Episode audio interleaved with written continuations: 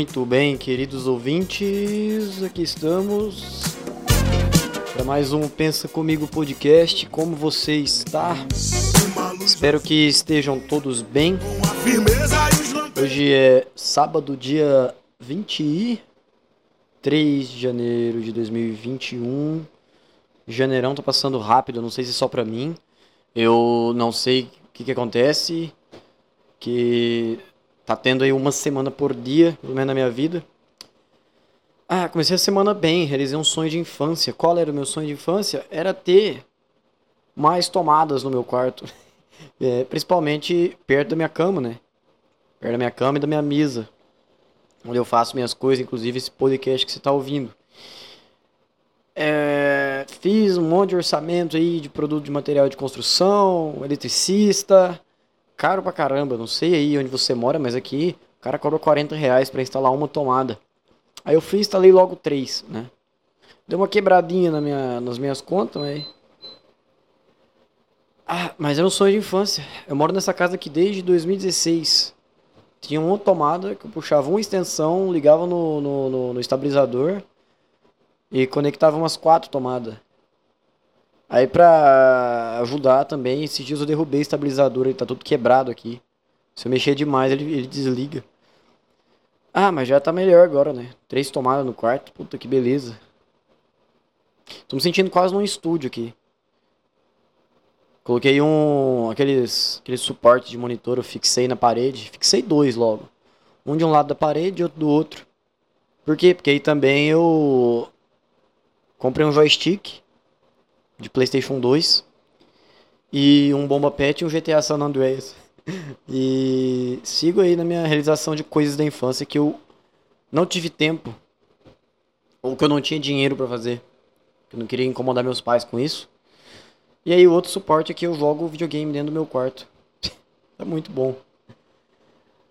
Mas não pode parar, cara. Não pode parar de trabalhar, não pode. Agora eu sou adulto. E é muito louco essa, esse limiar, né? Entre a adultez, será que existe essa palavra? Adultez, entre a vida adulta e entre é, você ainda ser adolescente, ainda ser ainda, ainda ser dependente dos seus pais, porque tipo, eu trabalho, eu compro as minhas coisas, é, ajudo a pagar a internet, mercado, mas eu moro com os meus pais, apesar que a gente está tendo uh, Apesar que eu tô morando com eles porque as minhas aulas são, são, são à distância na faculdade e também eu tô de férias. Mas de certa forma ainda dependo deles, ao mesmo tempo que eu não dependo. e, e, e, tipo, mas o que me alivia é poder fazer minhas coisas sem pedir dinheiro pros meus pais.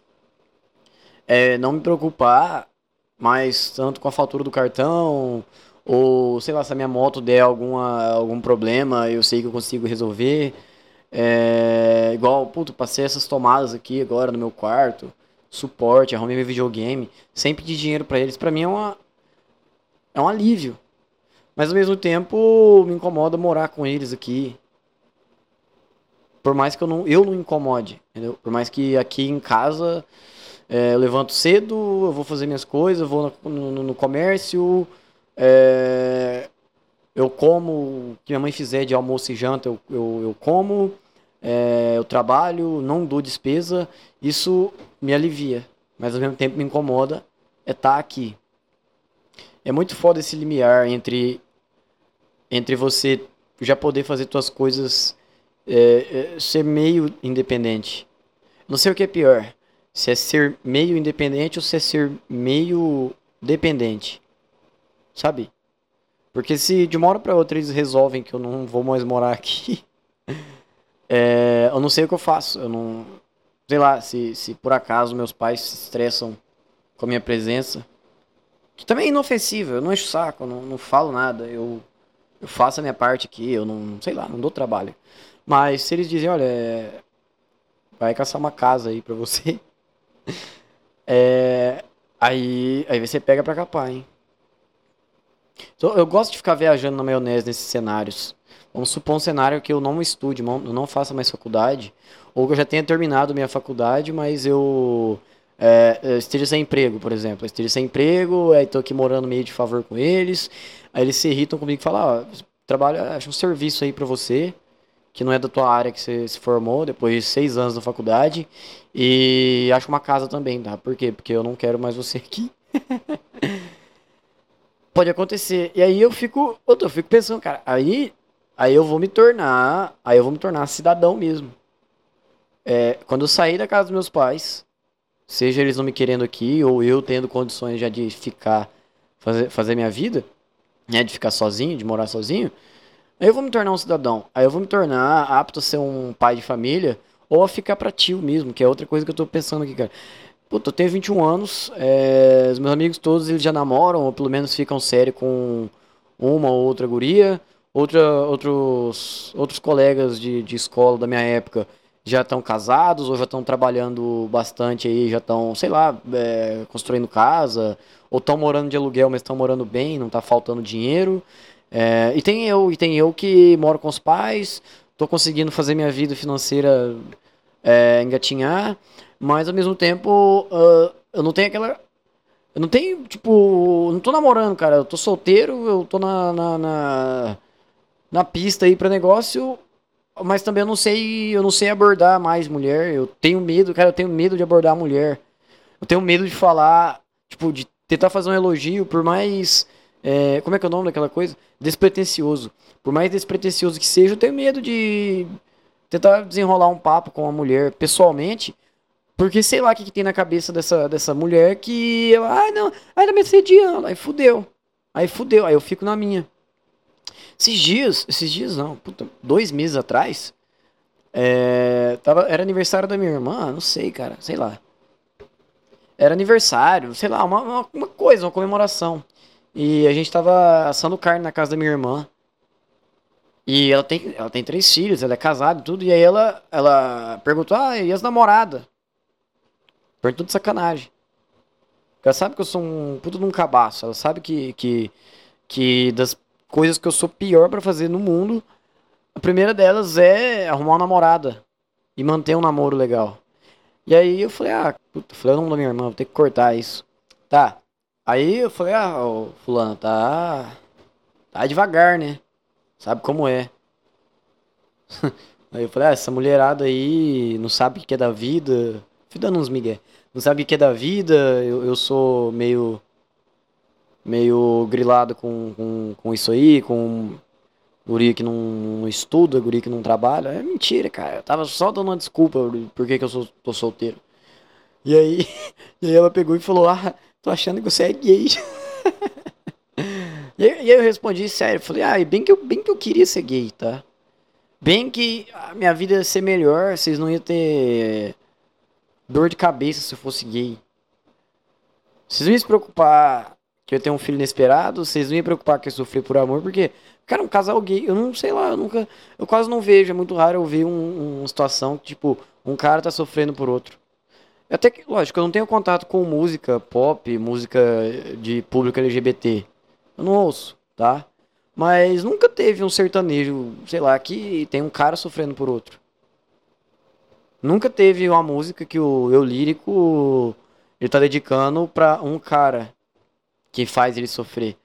Por quê? Porque homens se entendem. Tipo, ah, o cara é gay, beleza, ele é afeminado, beleza. Ele, lá, ele se comporta mais como uma mulher do que como um homem, beleza. Mas. Nossa, e, e tipo, mulher e homem, né? É um. É é um, tipo, é uma construção, né? É um, é um papel que a gente deu para macho e fêmea, para organizar melhor a sociedade, né? Mas aí o cara, ele é gay, apesar de ele se comportar mais como uma mulher, ah, ser mais afeminado, a voz ser mais mais fina, mais, sei lá, sabe? De ter aquele padrão ou de o cara ele ter é, tipo, ele gostar de ouvir mais música de, desse conteúdo LGBT, sei é que tem, eu tô inventando aqui, né? Enfim, apesar de todo esse padrão que a gente observa num, num gay, numa lésbica, enfim, o cara, o sujeito tem mentalidade de homem, tá? O cérebro dele ainda se comporta como um de um homem. Então, nós homens, pô, como é que a gente, como é que o homem é? Ele é direto. Se ele quer a guria, ah, ele vai fazer um mistério ali e tal, mas vai deixar mas, mas tipo, ele vai deixar claro pra, pra mulher que ele quer ficar com ela, mas ele também não vai se entregar tanto de bandeja. entendeu? Já a mulher não, a mulher às vezes quer ficar com o cara, mas ela nem deixa claro, nem dá sinal e fica ali se, se fazendo de difícil pra, pra ver até quando o, o cara que tá desenrolando com ela ele, ele, ele aguenta aquela situação. Tipo, ele é capaz de, de se impor e, e, e, dar as cartas nesse jogo que é a sedução. Já um casal gay, não, cara. Tipo, os caras. É, do, são dois homens se relacionando, dois homens biológicos, dois machos se relacionando. Então, é, vai chegar, eles vão dar um match no Tinder, vão dar um match lá no. no como é que é o nome? Grinder. Grinder. Ou numa festa, numa festa LGBT, sei lá. E vão falar, cara, quero ficar com você, quero beijar sua boca. É, quero, quero te comer. e, e vamos, vamos embora. E aí o outro vai falar sim ou vai falar não. Não vai ficar tipo, ai, será, não sei o que. Nossa, tem tantos outros caras bonitos. É, sei lá, uma desculpa. O que é uma desculpa que uma mulher daria? Não uma desculpa, mas o que, que seria uma. Um jeito. Vamos, vamos pensar aqui, coisas que as mulheres falariam quando ela quer que você prove que é que ela tem que te beijar, sei lá, é sei lá, a mulher falaria: "Ah, mas não, mas eu namoro". Aí, tipo, chega na mina na balada e pede para ficar com ela. Ela vai dizer que namora. Por quê? Apesar de ela não namorar, ela vai induzir você a encontrar uma saída para aquela situação. E ela vai inventar outra coisa, tipo, ah, eu namoro. Aí, aí o cara responde: Tá, se você namora, pô, por que, que você tá nessa festa aqui? Tá sozinha? É, parece que tá desacompanhada. Aí, aí na cabeça da mulher vai, vai ficar aquela coisa: Puta, agora eu tenho que dar outra desculpa pro cara pra ver até onde ele, ele resiste a, ao, ao, meu, ao meu charme aqui, né? Ah, não, mas. Ah, sabe. É porque eu terminei. É, não, porra, não vou falar que terminou. Mas, ah, sabe. Ah, não tô num dia bom hoje. Ai, Ai, é, tipo, ai, tô com cólica. Aí o cara tem que inventar um, um outra, uma outra, é, tipo, um outro argumento. É, ah, não, você tá com cólica? Não, vamos lá pra casa, eu faço um chazinho pra você e a gente cozinha alguma comida quente, eu cozinho alguma coisa pra você, levo lá. Tá, sabe, só pra ficar com você essa noite. Aí o cara vai, vai tentando aqui e ali, vai achando espaço. É tipo, é, sei lá, cara, é tipo o, o, o, Real Madrid se fosse jogar contra o Corinthians. O Corinthians ia se fechar todo, aí ia ficar lá os meios do Real Madrid tentando achar um espaço para erguer a bola na área. Entendeu? Entendeu? Tipo, o homem é o Real Madrid tentando, tentando abrir um, um buraco na defesa do Corinthians. que usei o Corinthians como exemplo, não sei. Mas é que eu gosto de comparar com futebol. É... Aí o que acontecer, cara? Isso é o diálogo de um homem e de uma mulher numa festa. Ah, e aí, não sei o que, tá solteira? Não, namoro. Ah, mas namora, mas. Pô, porque cadê seu namorado? Aí ela vai ter que inventar. O homem, quando quer pegar outro cara, chega e fala: Ah, porra, te achei bonito. Tá solteiro? Aí, ah, tô, bora, bora. Então bora. E assim os caras se organizam. E eu não sei, agora eu não sei. Ah, tá. Aí eu tava falando, né, que minha irmã voltou na, na na, na roda assim, ah, acho que meu irmão é gay. e aí eu respondi, fala bem que eu falei bem que eu queria ser gay. Vida iria ser mais fácil, ia arrumar namorado muito mais fácil. É, não ia ter dor de cabeça com. Porra, não ia precisar ter filho. não ia precisar ter filho. Entendeu? E na hora que eu falei isso, eu fiquei com a mão na consciência, porque minha irmã tem três filhos, mas enfim. Enfim. Ah, mas também, porra, ela, ela falou, né? Porra, fala o que quer ou o que não quer. Eu falei, ah, não, não ia precisar preocupar ter filhos, eu podia tocar minha vida aqui, normal. E não ia ter. Não ia ter que ficar tendo conversinha de por que, que eu tô solteiro. Não, porque eu sou gay. e eu falei isso, tipo, eu falei sério, não falei zoando. Mas, tipo assim, eu falei, eu, eu falei com uma fisionomia séria, mas na minha cabeça tava tendo uma festa na minha cabeça, porque eu consegui. Eu consegui, é, é tipo, desbancar um argumento da minha irmã, entendeu? Tipo, como se como se caso eu fosse gay isso fosse um defeito. Mas não, puta, isso é uma baita vantagem. Cara, eu não ia sofrer por mulher, eu não ia, tipo, ficar pensando em cada palavra que eu ia falar pra uma mulher pra, pra poder ter a chance de ela não desmarcar de sair comigo, pra não ter a possibilidade de ela parar de me responder no WhatsApp, porque, cara, se você fala alguma coisa, é, por mais que às vezes a mina tá ali te dando uma moralzinha, te mantendo ali na, na, naquela, naquele limbo. Mas vai ter alguma palavra que você vai falar para ela que vai tipo, te colocar dentro da jogada, que vai te, te, te, te tornar o cara para ficar com ela, ou que vai te excluir completamente. Tipo, tem um, limbo ali que, que, que existe no, no, universo feminino, que a mulher te coloca, que você tem que tomar uma atitude correta. Tipo, você tem que usar uma palavra correta, uma conversa exata para ela te colocar no, num patamar superior ou para ela te excluir da lista de caras que ela ficaria. Então, tipo, você tem que tomar muito cuidado. Tipo, conversar com mulher é tentar desarmar uma bomba sem nenhuma instrução, tá? Tem ali o fio verde, o, o azul e o amarelo e o vermelho. Aí, tipo, você não sabe o que que desarma o que, você não sabe o que que trava lá, o que que para o cronômetro. Só sabe que você tem que desarmar um fio e aí os caras não te dão nenhuma, nenhum alicate para cortar o fio. É apenas é apenas a sua intuição. É apenas o que você acha que deve falar, entendeu? E quanto mais o cara é criado, ensinado a tratar a mulher, tipo, quanto mais, e isso vem de família tradicional. Você pode ver, cara, família tradicional normalmente, sei lá, que tem dois, dois meninos ou duas meninas, tipo, uma família tradicional que tem um filho e uma filha. O menino vai arrumar uma namoradinha e provavelmente vai ficar com ela um bom tempo e sempre vai ter um domínio da relação. A menina da relação, da, da, da, a filha do, daquele, daquela família, ela vai ser uma namorada exemplar, ela não vai trair o namorado dela e vai, sei lá, vai, vai ter, vai ser bem é, bela, recatada e do lar. Ela vai saber fazer os negócios de casa, ela vai saber agradar o namorado dela e ao mesmo tempo ela sempre vai exigir, mesmo que inconscientemente, um cara que seja mais ou menos como o pai dela. Da mesma forma, o menino que é criado em uma família tradicional, tipo, e não precisa ser uma família tradicional rica, tá? Só uma família normal, pai, mãe e filhos. Esse menino vai, vai, vai desde cedo ensinado a comportar como um homem, que também é um papel que a gente tem na sociedade, que é o de ser homem. A gente não nasce homem, isso é um papel que dão pra gente. Simone de Beauvoir tá certa.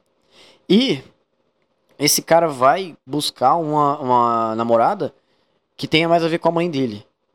Ah, que, que, sei lá, saiba fazer as coisas de casa, que, sei lá, dê atenção.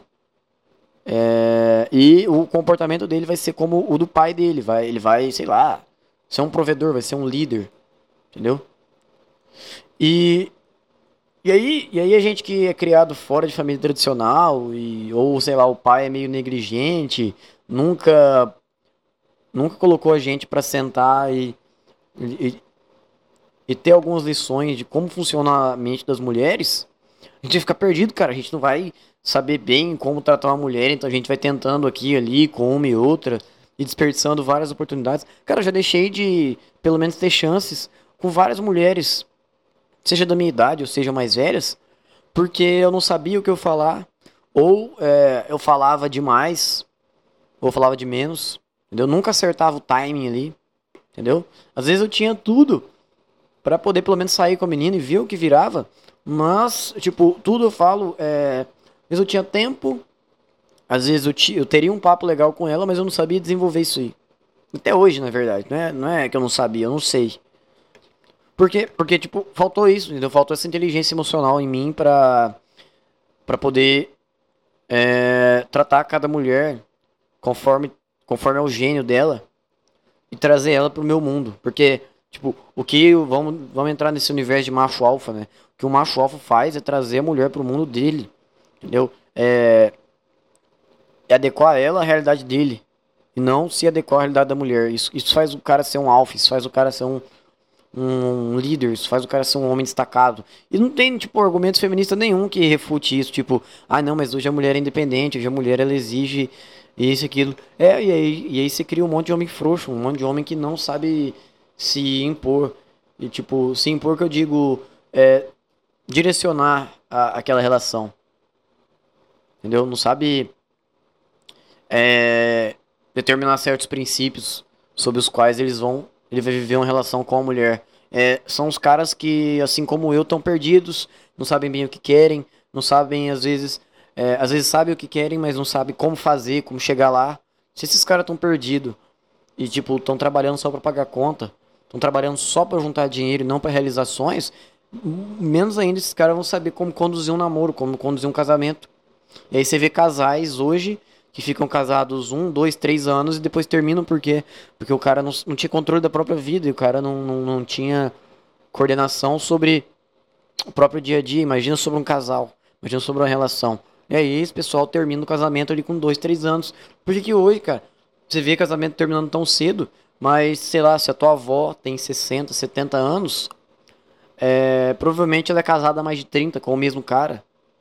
Porque na época, sei lá, dela, esses caras eram ensinados desde os 18, 19 anos a ter objetivos, a ter princípios e a colocar as coisas nos seus devidos lugares e ir atrás exatamente do que eles queriam e aprendiam desde cedo a fazer é, a fazer ali o a desenvolver a coisa que eles queriam alcançar tipo o cara o, o, o teu avô com 18 anos saiu de casa mas ele sabia é, a quem ele tinha que recorrer para sei lá conseguir um dinheiro emprestado para poder construir uma casa para ele ou para pagar um, um, aluguel. E aí, ou então ele sabia onde ele podia ir para arrumar um serviço para pagar esse empréstimo. Por quê? Porque ele tinha muitos camaradas, ele tinha muitos compadres.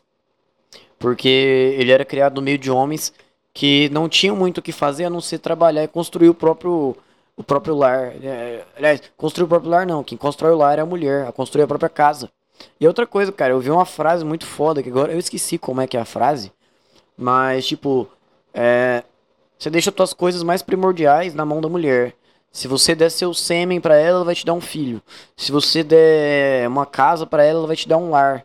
Se você der mantimentos para ela, ela vai te dar uma refeição. Acho que é isso. E aí esses caras na, tipo, o teu avô, tua avó, eles foram criados nessa mais ou menos nesse princípio, entendeu? Teu avô ia lá, dava os mantimentos, tua avó fazia uma refeição. Ele ia lá, e dava uma casa, ela fazia daquilo, fazia um lar. Por quê? Que ensinaram para ele desde cedo que aos 18 anos ele tinha que, que ter alguma coisa na cabeça dele já para direcionar a vida dele. E às vezes, tipo, eu não tô falando nem de profissão, tá? Eu tô falando de, de princípios mesmo, de, de quem eu quero ser. O que, que eu quero ser para as outras pessoas. É como eu quero que as pessoas me enxerguem. Eu quero que elas me enxerguem como um Zé Mané, como um coitado, ou como alguém que, que pode oferecer algo, ou como alguém a quem eu, eu possa recorrer quando tiver uma necessidade. Aí eu vou me tornar uma. Tipo, vou me tornar um, um. Não um dependente daquela pessoa, mas vou me tornar um. Um cúmplice, né? Um camarada. Daquele cara que me prestou um favor. Daquele cara que tem. Que tem know-how, entendeu? Que tem cacife para ajudar e para pedir ajuda quando for preciso. Por quê? Porque esses caras tinham princípios. Eles não se preocupavam em gravar TikTok, eles não, eles não se preocupavam em. Sei lá, velho, comprar pack do pé das meninas. Entendeu? É, a alimentação desses caras é diferente. Eu acho que muito que determina essa geração atual, cara. Primeiro, primeiro, é a maneira de se comunicar. Antigamente, pô, teu avô ouvia rádio. Teu avô ouvia rádio, ou ele ia na casa dos, do, do, dos vizinhos dele conversar. Tua avó também. Teus pais não, teus pais já ouviram rádio e TV. E se eles ainda forem. É, se eles eram jovens na época, eles acessaram a internet. Mas a internet na época era limitada. Até os anos 2000 ali. A internet era limitada. Tinha, sei lá, meia dúzia de site de notícia. Não tinha YouTube. E o sistema era Windows 98. No máximo. Aí veio a nossa geração. A nossa geração ali de, sei lá, 90. É, nascida entre 90 e 2000, ainda conseguiu pegar um pouco dessa parte analógica, que era ter um rádio de pilha em casa, que era ter uma TV de tubo, uma internet de escada, e aproveitou as vantagens da, da entrada da era digital que poderia ser, por exemplo, ah, uma antena parabólica, agora vem aquela, aquela, aquele receptor de, de, de, de sinal de televisão, aí depois inventaram o celular, para quem já veio, nasceu ali no comecinho de 2000. É, aí não, aí depois veio outra geração, que agora é a Millennials, geração Z, sei lá, não importa. É, que pegou o, a decadência da, da geração analógica e está imersa na geração digital. É uma geração que não precisa mais na casa do vizinho para pedir uma um pote de açúcar emprestado para fazer uma comida. Por quê? Porque eles, ao invés de ir lá no vizinho e pedir um açúcar emprestado para fazer um, um bolo, para fazer uma massa de bolo, eles abrem o aplicativo e pedem um bolo pronto. Perderam o contato com os vizinhos, por exemplo. Entendeu? Tipo, é, ao invés de chegar na casa do amigo e bater palma ou tocar o interfone, eles mandam um WhatsApp, eles ligam pro, pro, pro amigo e falam, ah, tô aqui na tua porta. Tudo pra não tocar o interfone. Tipo, é um medo de. Acho que é um medo de. Eu acho que essa geração tem medo de aparecer pessoalmente e prefere, tipo, aparecer que eu falo é chamar atenção, tá? Acho que essa geração tem medo de chamar atenção pessoalmente e faz isso pela internet. Tipo, eu tenho certeza, cara, que o mesmo jovem, sei lá, o mesmo militante que vai pra internet fazer TikTok, tipo, é, tô tocando uma música lá da Katy Perry, aí quando eu vejo o meu tio Bolsominion no almoço de família, aí. Aí ele faz uma expressão de novo, tá? Aí esse cara, esse, esse jovem que faz esse TikTok, tipo, ai, meu tio no, Bolsonaro no almoço de família. Aí faz uma, uma carinha de nojo, uma carinha de vômito. Esse jovem, a coragem que ele tem para colocar a cara na internet e se expressar e falar o que ele acha de qualquer coisa, não reflete a coragem que ele tem de falar as mesmas coisas ao vivo. Tipo, de, sei lá, confrontar o tio dele. De rebater os argumentos do tio Bolsominion dele. A mesma coisa vale pros caras que faz post no PT. Tipo, às vezes os caras são extrovertidos só na internet, mas no mundo real eles, eles evitam chamar atenção, eles evitam fazer barulho. A família vem almoçar em casa, ele fica, sei lá, trancado no quarto, come e volta pro quarto. Não, não, não, não para pra conversar, aí, tipo, trocar uma ideia com os primos mais velhos, com os tios, com os avós, tipo, trocar uma ideia mesmo, sabe? Largar o celular e ficar lá conversando, falando asneira, viajando na maionese, fazendo piada, entendeu? E aí, a geração do teu avô, por exemplo, a geração do meu avô, não. Não tinha como eles chamarem atenção sem ser chamando atenção. Não tinha como eles. O meu avô, cara, o meu avô tem 95 anos. Com 15 anos ele. Ele era guia de carro de boi. Ele subia mais dois irmãos deles em cima de um carro de boi colocava oito bois no, no, na canga e saía daqui da minha cidade e andava 200 quilômetros vendendo e comprando boi. Como é, que ele, como é que ele ia vender boi em 1940? Se não fosse chegando em cada fazenda, aí levava um, é, sei lá, cara, é, levava um presente lá, um agrado, uma comida, e oferecia pro, pro, pro dono da fazenda, e aí a mulher do cara fazia um café e aí eles iam fazer negócios. Como é que eles iam fazer isso em 1940, se não botando a cara e aparecendo e dormindo no meio de mato e, e tocando baile em fazenda? Meu avô ele tocava sanfona em fazenda, nos, nos descansos dele. Tipo, ele sabe muito bem se expressar e tipo, não é porque ele é velho que ele perdeu o, o filtro das coisas que ele fala. Não, meu avô, ele, ele, ele sabe muito bem o que ele tá falando e ele, ele sempre foi sem filtro, tipo, ele sempre. Quando ele tinha uma ideia na cabeça, ele falava sem se importar com quem achar ruim, porque, porque na época dele ele tinha que pôr a cara e falar o que ele achava, senão ele perdia a oportunidade de fazer uma venda, ou senão ele perdia a oportunidade de comprar uma coisa mais barata, senão ele perdia a oportunidade, por exemplo, de ficar com uma certa mulher. Porque. E outra, cara. A menina não tá gostando do teu papo no WhatsApp, o que ela vai fazer, cara? Ela vai te ignorar. Se você encher muito saco, ela vai te bloquear e acabou. Você vê ela na rua, o que ela vai fazer? Vai mudar de calçada. Na época do meu pai, por exemplo, ainda, não tinha, pô, não tinha smartphone. Se você teve a oportunidade de chegar na, na, na menina, na mulher, em uma festa, e ela te rejeitou, beleza bola para frente, a gente vai e mexe com outra, ou a gente continua se aprimorando, a gente continua fazendo umas coisas foda, porque pode acontecer daquela mulher ainda, tipo, se arrepender e voltar a me, eh, me dar atenção. Agora, hoje em dia não, hoje em dia, se a mina te bloqueia no, na internet inteira, todas as redes sociais, se ela te ver na rua, é, por mais que você vai tentar tipo, tirar satisfação com ela, tipo, ah, pô, o que aconteceu? Cara, ela vai te ignorar mesmo e vai sair fora e vai fazer escândalo. E, entendeu? E acabou ali. Agora, agora na época que as pessoas tinham que pôr a cara no, no, no mundo para conseguir fazer valer os seus sonhos, elas eram muito mais orgânicas, elas tinham que ser muito muito mais espontâneas, elas tinham que ser muito mais sinceras, muito mais diretas, entendeu? Elas tinham que se mostrar. Não tinha como o sujeito ele ser duas caras, tipo, oh, quantos humoristas tem na internet que tem depressão? Arthur Petri, o Thiago Carvalho, o Michael Kister e o aquele outro lá, acho que o Fabio tem depressão, não sei. Tinha mais um outro, mas eu esqueci. Agora o Whindersson, o Whindersson, cara. O Whindersson é trilhardário, tem dinheiro pra caralho é depressivo. O Lucas Vinícius ele não é depressivo, mas ele é meio introspectivo, ele é tímido. Ele fala que ele não consegue tipo, chegar num restaurante e pedir um prato ali, porque ele fica se, se, se, se confundindo todo. Tipo, porque, porque é, um, tipo, é um reflexo do que essa geração 90 pra cá começou a sofrer, que é uma imersão na, na, no mundo digital. Tipo, começou a sair do, de tudo que era analógico, começar a pegar comecinho do digital. E esses caras que viveram a adolescência deles, dos 15 aos 18 até agora, fazendo vídeo no YouTube, é, podcast, TikTok, esses caras já estão imersos muito mais no mundo digital, onde eles têm facilidade de abrir uma câmera, abrir um microfone e falar. E se ficou errado o que ele falou, eles apagam e fazem de novo, do que na vida real. Entendeu? É isso que eu acho. Por que, que o Arthur Petri, tipo, ele é tímido? Por quê, cara? Sei lá, porque e teve uma criação muito, muito zoada, a mãe dele tretava muito com ele, e aí isso foi tornando ele mais introspectivo. Ele não tem facilidade de. Ele conta, né? Que ele não tem facilidade de estar num local público assim e se expressar mesmo, ou, tipo, falar à vontade numa, numa conversa trivial.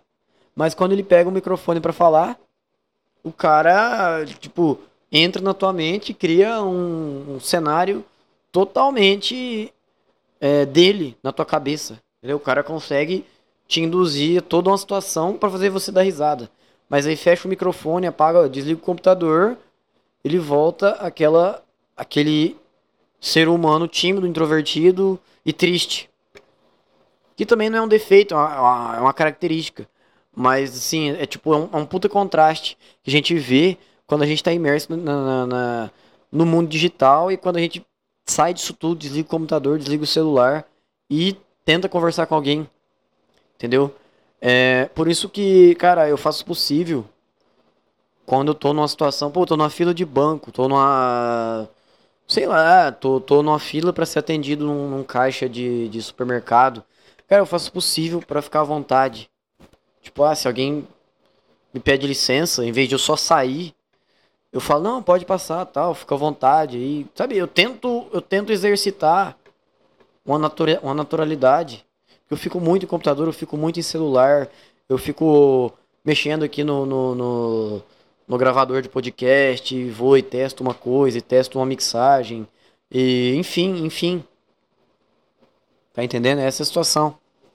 Enfim, e outra, eu não sou muito fã desses canais de, de pegação. Tipo, o cara faz um vídeo abordando mulher avulsa na rua sei lá, se é atriz, se a menina está sendo contratada, ou se realmente é autêntico, se realmente aquela guria que o cara tá abordando na rua, ela é avulsa, aleatória. Eu não sou muito fã disso, tá? Eu, inclusive, acho muito perigoso isso aí, muito delicado, porque é muito fácil você, sei lá, assediar uma mulher sem querer, de, de, de a mulher se sentir assediada. Muito fácil, sei lá, de a mulher ter namorado e o cara tá, tipo, perto, mas você não percebeu e aí você apanha. Enfim, eu sou bem contra essa, essa postura de ficar abordando mulher na rua. Mas tem um youtuber que eu achei legal, tipo, o que eu achei legal no cara foi o seguinte, é o Gambit. Quem conhece o Gambit vai saber. Acho que o nome dele no YouTube é SG Player. Enfim. Ele faz esses negócios de abordagem na, na rua. E aí ele chama as meninas pra tomar um café e fica desenrolando e tal. E ele é bom de papo, tá? Ele chega e fala, ah, te achei muito bonita, queria saber se você tá solteira, o que, que você tá fazendo. Tipo assim, ah, se você não estiver fazendo nada, vamos ali tomar um café tal, só um café.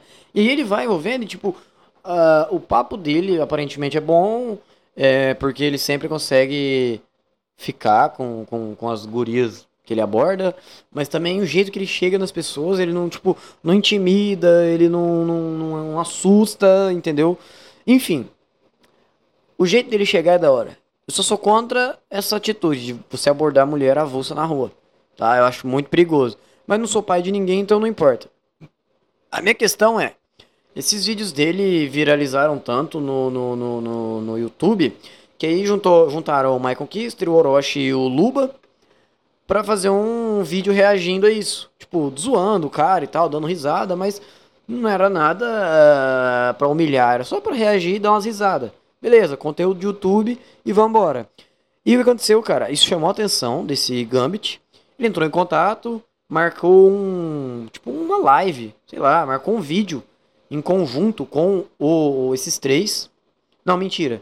Ele marcou um vídeo com o Michael Kister. Eles fizeram, gravaram um vídeo juntos, né? E aí, e aí o, que eu, o que ficou, que esse Gambit falou, que ficou na minha cabeça, e que eu achei muito foda essa, essa jogada dele foi, cara, ele falou o seguinte, mais ou menos assim, é, o ser humano, ele é um animal sociável. O que eu pratico na rua é me socializar com pessoas. Eu não tenho só vídeos abordando mulheres, mas no meu dia a dia eu converso com todo mundo que eu puder, que eu não conheço. Eu, se eu tiver oportunidade de conversar, eu vou conversar. Por quê? Aí ele, aí ele deu o argumento dele. Porque o ser humano, o homem, ele é um animal sociável. Ele é feito para estar tá junto com outras pessoas. E eu não posso aceitar que no nível de.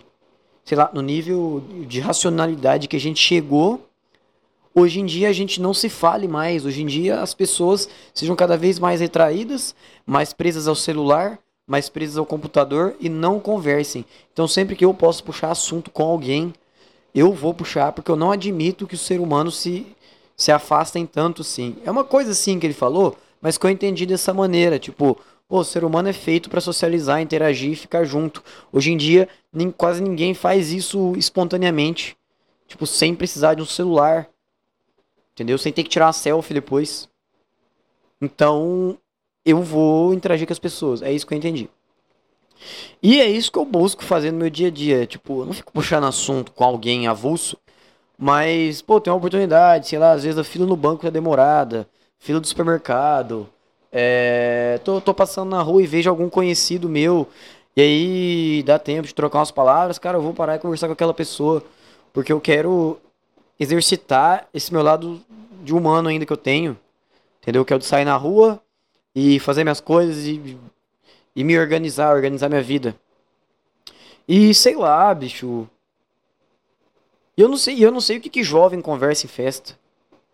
Eu já não gosto mais de ir em festa. Sabe, dessas, dessas, dessas festas de rolê aí, que começa às 11 horas da noite, meia-noite, vai acabar vai acabar às 5 horas da manhã. Eu sou contra, eu não vou. E muito menos, e nas poucas vezes que eu vou nisso aí, que a última foi o Réveillon, que deu merda pra mim, ficou por uma semana, duas semanas, sei lá. É, na última que eu fui, cara, eu não sei o que, que jovem conversa eu caminhava na, na, entre as pessoas assim, tipo, pra ir lá buscar uma bebida ou para ficar sentado junto com os meus amigos. E eu ouvia as pessoas conversando, parecia uma que eu tava numa feira, parecia que tinha um monte de papagaio falando, e eu não tenho a mínima ideia do que, que essas pessoas tanto conversam. Pior ainda, com um som alto pra caralho. Luz piscando. Pelo amor de Deus, cara. Aí que eu acho que a luz piscando, a luz apagada é para disfarçar que a gente quase não se olha mais nos olhos, e o som alto é para disfarçar a falta de assunto, ou assunto merda. Sei lá, eu posso estar bem enganado com isso aí. Eu tenho, eu tenho preconceito sim com festa de jovem, tá? Não, não gosto de ir. E vou evitar aí, eu quero não ter que ir mais nessa, nessas coisas. Porque da última vez deu merda pra mim. Da última vez sobrou pra mim é, a possível ideia que eu passei a mão na bunda de uma menina. E que na minha cabeça isso gerou um efeito Mandela, que eu já expliquei aqui o que, que é. Mas é basicamente uma, uma sensação que, coletiva, uma sensação que várias pessoas têm de que alguma coisa aconteceu. Só que na verdade aquela coisa não aconteceu ou ela aconteceu de um jeito totalmente diferente, tá? Efeito Mandela é isso aí. Efeito Mandela, ele foi originado quando várias pessoas acreditavam que o Nelson Mandela tinha morrido na prisão em 1980, quando na verdade ele morreu agora em 2013, eu acho. Mas muita gente acreditava que ele tinha morrido. E aí isso foi desmentido, lógico. E, e aí foi, foi descoberto essa, essa, esse fenômeno. Enfim, agora na minha cabeça reside um efeito Mandela de que eu passei a mão na bunda de uma menina na festa, entendeu? Aí direto na minha cabeça eu tenho um flash onde eu tô apertando a bunda de uma mina. Que eu nem sei, eu não sei nem como é que é a cara dela. Supostamente que eu apertei a bunda dela. Eu nem sei como é que é, mas na minha cabeça agora isso aconteceu, entendeu? Tipo, fiquei tão, tão surpreso com, com essa ideia que agora ela fica na minha cabeça. É como se eu fosse. É como se eu tivesse ganhado um prêmio. Tipo, é como se. Sei lá, a Mega Sena tivesse me ligado. Falado, olha, você ganhou aqui 20 milhões de reais. Você vai poder sacar dia 30 de janeiro, tá? Aí eu fico com aquilo na minha cabeça todo dia. É, imaginando eu indo lá no, no, no, no banco. E aí eu abro a minha conta lá. E aí eles depositam 30 milhões. E eu já imagino o que, que eu vou fazer com esse dinheiro. Entendeu? É como se aquela realidade começasse a fazer parte da minha vida. Sem que ela nunca tivesse acontecido. Só que uma coisa é boa, outra é ruim, né? É ótimo ganhar na Mega Sena e é horrível ser ser acusado de ter passado a mão na bunda de uma guria. Que eu nem sei quem é. Ai, que merda, cara. Festa de jovem. Que, que preconceito que eu tenho com festa de jovem. E, enfim. É, tô cada vez mais distante dos meus amigos. Tô. Sei lá. É que eles também estão tocando a vida deles, né? A gente não tem mais 16 anos pra ficar saindo todo final de semana, se encontrar na escola, jogar videogame, jogar futebol. Não tem mais isso, cara. Um tá fazendo estágio, o outro tá trabalhando lá no, num cartório, o outro tá de férias, mas tem já o TCC dele para fazer. Eu tô trabalhando aqui, o outro já já é formado e tá procurando emprego. É, os outros ficaram lá onde a gente faz faculdade, enfim, tá cada um pra um canto, a gente não tem mais 16 anos. Eu ainda, tipo, na minha cabeça ainda várias coisas, eu não, não, não me dissociei, não, não pararam de acontecer na minha cabeça várias ideias de como se eu tivesse 16 anos. Nossa, minha boca tá doendo de tanto falar. ah, é, é isso aí, é, é isso aí que acontece. Enfim. É... Eu acho que a gente se torna o que a gente é devido às, às experiências que a gente é, proporciona para os outros e que os outros proporcionam pra gente. Tipo, eu, eu não sou o Moisés de ontem, entendeu? Eu não sou mais esse Moisés que acabou de falar isso. Agora eu sou outra pessoa. É... O meu cérebro teve que, que ligar algumas ideias para formar uma frase. E isso agora faz parte de quem eu era há 5 segundos. Porque. Porque para eu, pra eu formar uma ideia na minha cabeça, eu tenho, eu tenho que juntar pelo menos duas. Sei lá, duas palavras, dois acontecimentos entendeu? Para eu ser eu, para eu ser o Moisés que chegou aqui, até aqui hoje, eu tenho que somar tudo que aconteceu comigo e filtrar isso e formar uma personalidade. Mas se agora, se agora uma outra ideia, se agora eu resgatar uma outra coisa na minha cabeça que aconteceu e eu não lembro, mas por acaso agora eu resgatei isso, então eu me torno uma outra pessoa, porque aquela experiência que eu esqueci, que ficou no meu consciente, ela veio para a superfície, eu peguei ela no ar e coloquei aqui para você que está ouvindo. E agora eu sou outra pessoa, agora eu sou outra personalidade. A minha identidade ela vai mudando à medida que eu penso. Eu acho que é isso aí. Então, tipo, eu não vou falar, ai, é, todo dia eu sou um novo homem. Não. Todo segundo. Me melhor ainda, cara. O segundo é uma coisa que o segundo é uma coisa que o ser humano criou para explicar para explicar o tempo. O segundo é uma coisa que o ser humano criou para descrever um movimento, para descrever quanto quantas unidades de tempo você vai levar para chegar até uma outra cidade, você vai demorar para plantar e colher uma determinada uma determinada cultura, quantas unidades de tempo você vai demorar para, sei lá, para executar um serviço. E a gente criou esse conceito de tempo a partir de algumas ideias. Pô, que ideia, que ideia que a gente. Qual que é a primeira coisa que a gente lembra quando a gente fala de tempo? É de um relógio, né? E o relógio é baseado em quê? No Sol. O relógio é baseado no movimento do Sol. Eu acho que é. Posso estar bem errado, mas não importa. Não importa. Se eu tiver errado, isso vai fazer parte do meu, do meu, da minha identidade a partir de agora. Se amanhã eu descobrir que eu, que eu errei esse negócio aqui, essa analogia, se amanhã eu descobrir que o relógio não tem nada a ver com o sol, que ele tem a ver com o movimento da, da, das nuvens, por exemplo. E aí eu descobri esse erro, vou assumir e falar, não, agora, beleza, é isso aí, então agora eu sou outro cara. Entendeu? O fato de estar tá errado me faz, me faz muito melhor do que o fato de estar tá certo. Porque se eu tô certo sempre, eu não tenho motivo para procurar a verdade. Se eu toda vez, eu tô, se tudo que eu faço eu tenho razão, se tudo que eu faço é infalível, se tudo que eu faço é inquestionável, eu não preciso procurar a melhora porque eu já tô certo. E aí eu fico sendo um cara sem identidade.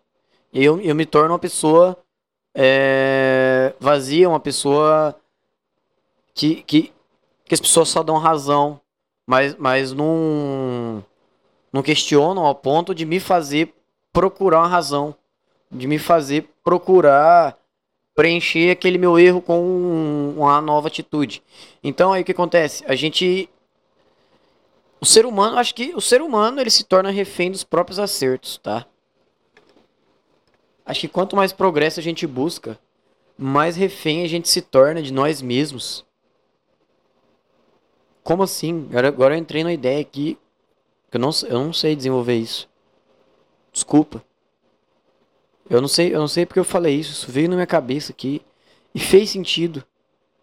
Fez sentido falar que acertar demais nos torna reféns. Por quê? Porque a gente se condiciona. Porque a gente se condiciona a não errar. Que a gente começa a ter medo de errar.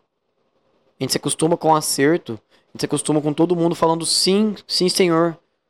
É isto, você tá certo. E aí quando a gente erra, é um baque, é uma, é uma decepção, uma frustração, é uma, é uma vontade de desaparecer. Entendeu? E a gente acaba se tornando refém disso por quê? Porque errar faz muito melhor para nossa para nossa personalidade. Que quando a gente erra e conserta, aquilo teve um saldo. Entendeu? Aquilo deixou uma herança, aquilo deixou uma aquilo deixou um rastro de que você de que, de que aquilo foi tentado, tá? Se, por exemplo, fiz uma analogia aqui que o tempo é, que remete a relógio e o relógio lembra o sol.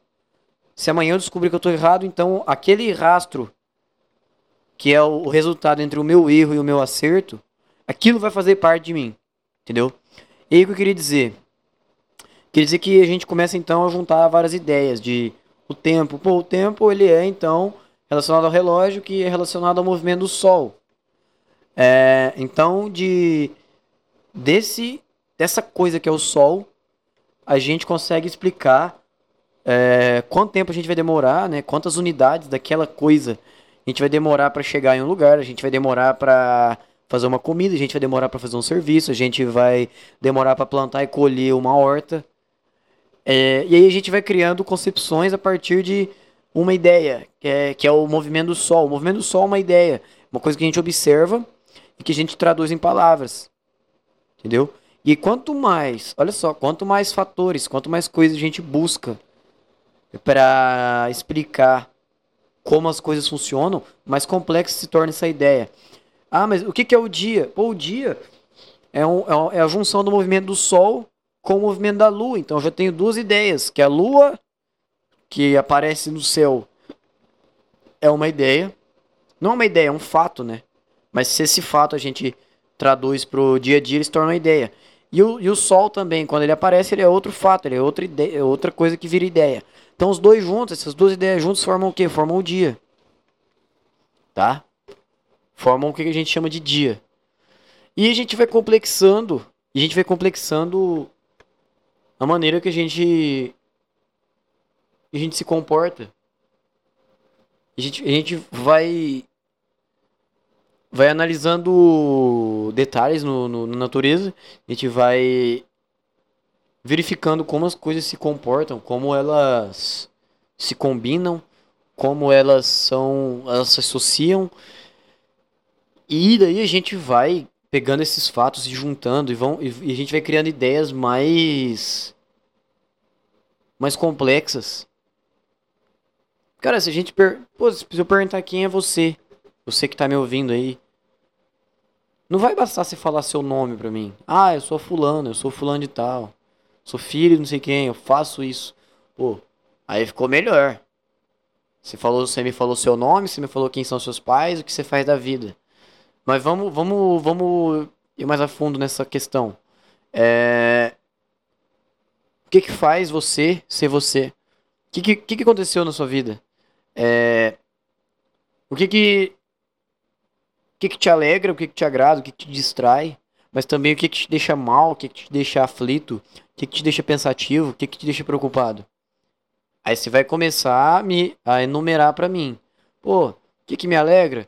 Me alegra quando eu consigo é, fazer pequenas coisas no meu dia a dia. O que, que me deixa triste? Me deixa triste quando. É, sei lá, quando as pessoas me interrompem quando eu tô falando. O que, que me deixa aflito? Pô, me deixa aflito esperar uma notícia. Me deixa aflito é, coisa simples, sei lá, esperar demais na fila do supermercado. O que que me deixa? O que, que me deixa esperançoso? Pô, me, ah, o que, que me deixa esperançoso é a ideia de que. Sei lá. É a ideia de que tem uma família, a minha família tá me esperando da minha casa. Então você pega, você começa a juntar todas essas respostas e enumera ela e elenca elas. E se junta tudo e isso é você. Você é a soma de tudo que te deixa mal, de tudo que te deixa bem. Você é a soma de todas as suas atitudes. Mas não, não são as atitudes pelas atitudes. Você, acho, que, acho que o ser humano é a soma, primeiramente, de tudo que aconteceu com ele, mais as ações que ele tomou após estar errado. Acho que é isso. Acho que o ser humano, quando ele age baseado no próprio erro, ele cresce melhor e isso vai somar com a quantidade de coisas que aconteceram com ele. Tá? Porque aí, se ele sempre tiver certo, ele não vai ter, ele não vai ter que tomar uma atitude quando ele tá certo. Ele não precisa se reinventar quando ele sempre tá certo. E aí, por isso que eu volto a bater na tecla. Que essa geração nossa aí, que eu me incluo. Eu não me incluo nessa geração, mas eu me incluo nesse comportamento de não ter um objetivo de vida, de, de, de ser meio largadão assim com as minhas coisas, porque. Porque. Eu esqueci o que eu ia falar. Desculpa, deu um branco aqui. Tá? Porque não ensinaram a gente a, ir atrás de um objetivo porque se eu tô jogando Brasfoot e o meu time começa a perder muito, o que, que eu faço? Eu apago o arquivo lá do jogo salvo e começo de novo. Se eu tô perdendo no FIFA, no PlayStation 4, tô perdendo toda vez, eu reinicio o console e foda-se. E é isso aí, vamos começar de novo. Já no dia a dia não tem isso, então a gente acostumou a poder reiniciar a partida. A gente acostumou a bloquear o contato do WhatsApp que tá enchendo muito saco, ao invés de, de falar não, não quero, não posso, não vou, não devo, entendeu? É, mas tinha outra ideia, cara. Tinha outra ideia aqui. Tá? É, enfim, por isso que a gente não, não consegue.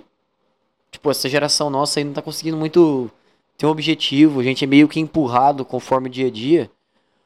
Porque a gente é meio vazio, a gente é acostumado a, aos pais falarem sim para tudo, serem muito coniventes, passarem muita mão na cabeça, entendeu?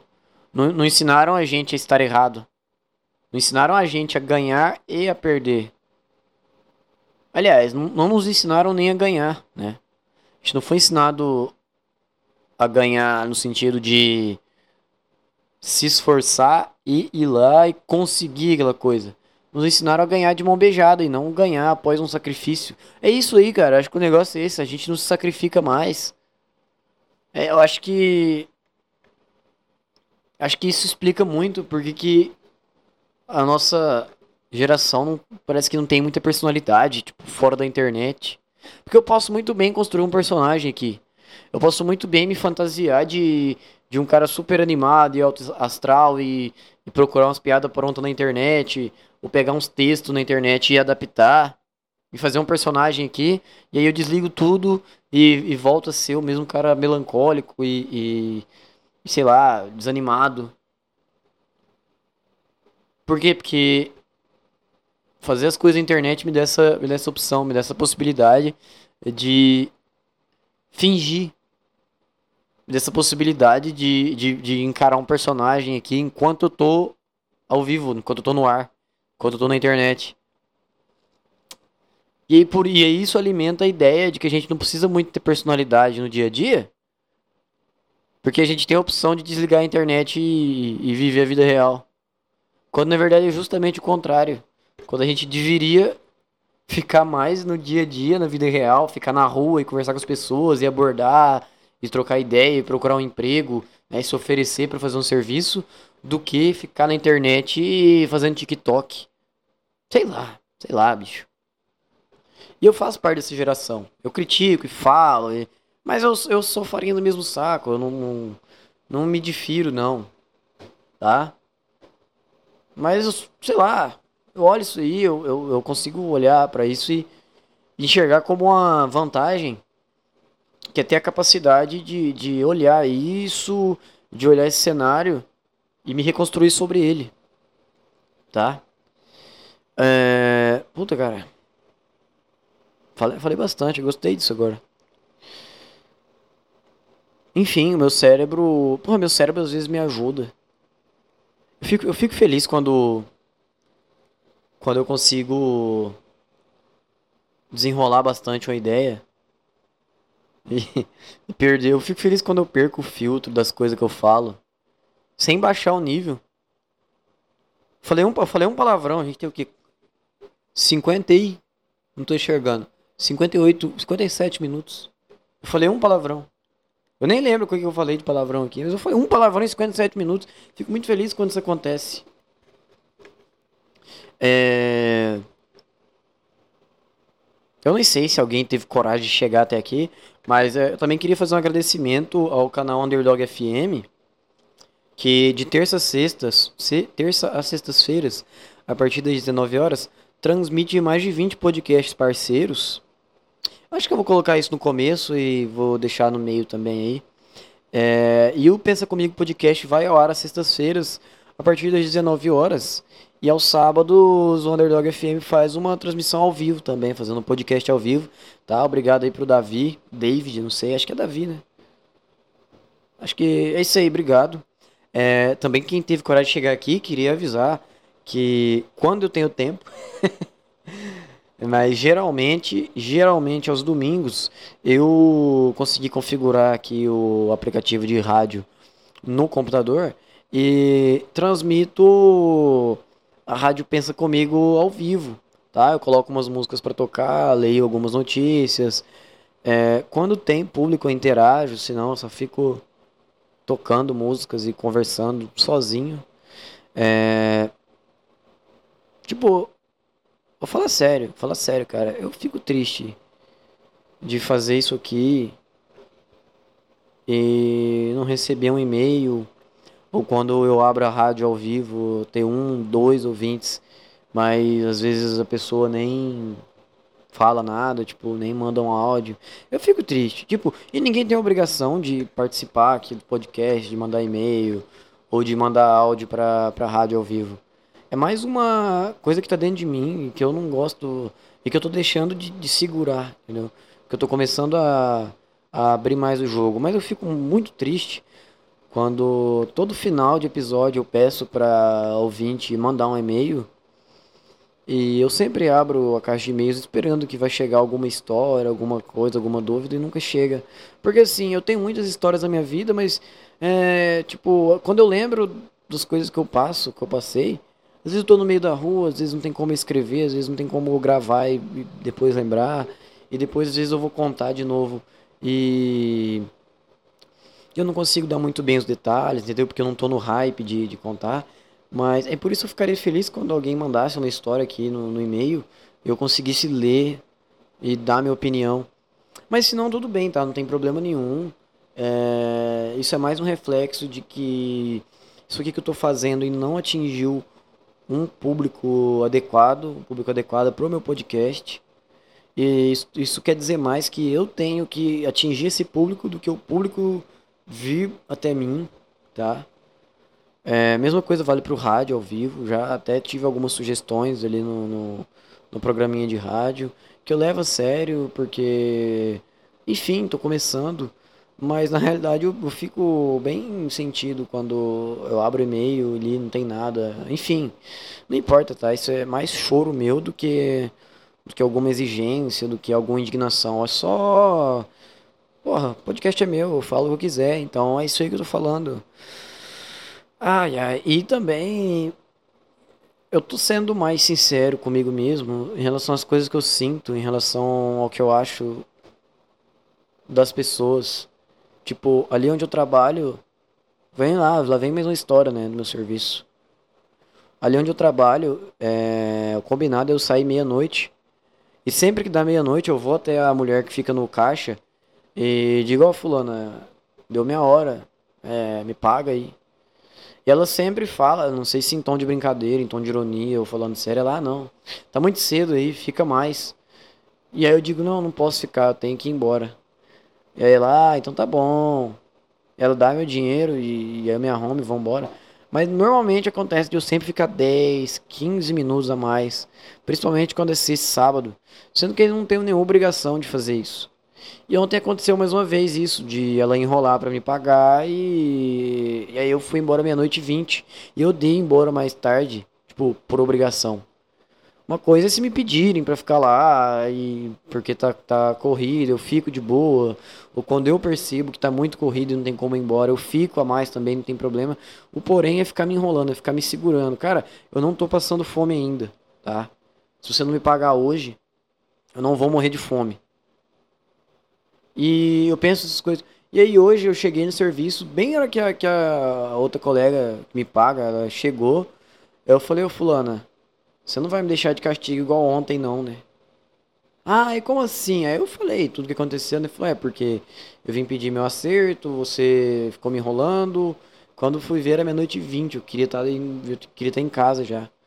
Ela, ah, então, então tudo bem. Hoje eu vou te pagar mais cedo e você pode ir embora mais cedo, tá? Pode ir embora 20 minutos mais cedo. Falei, não, não, não é questão de ir embora mais cedo, e sim você me dar o dinheiro do meu horário.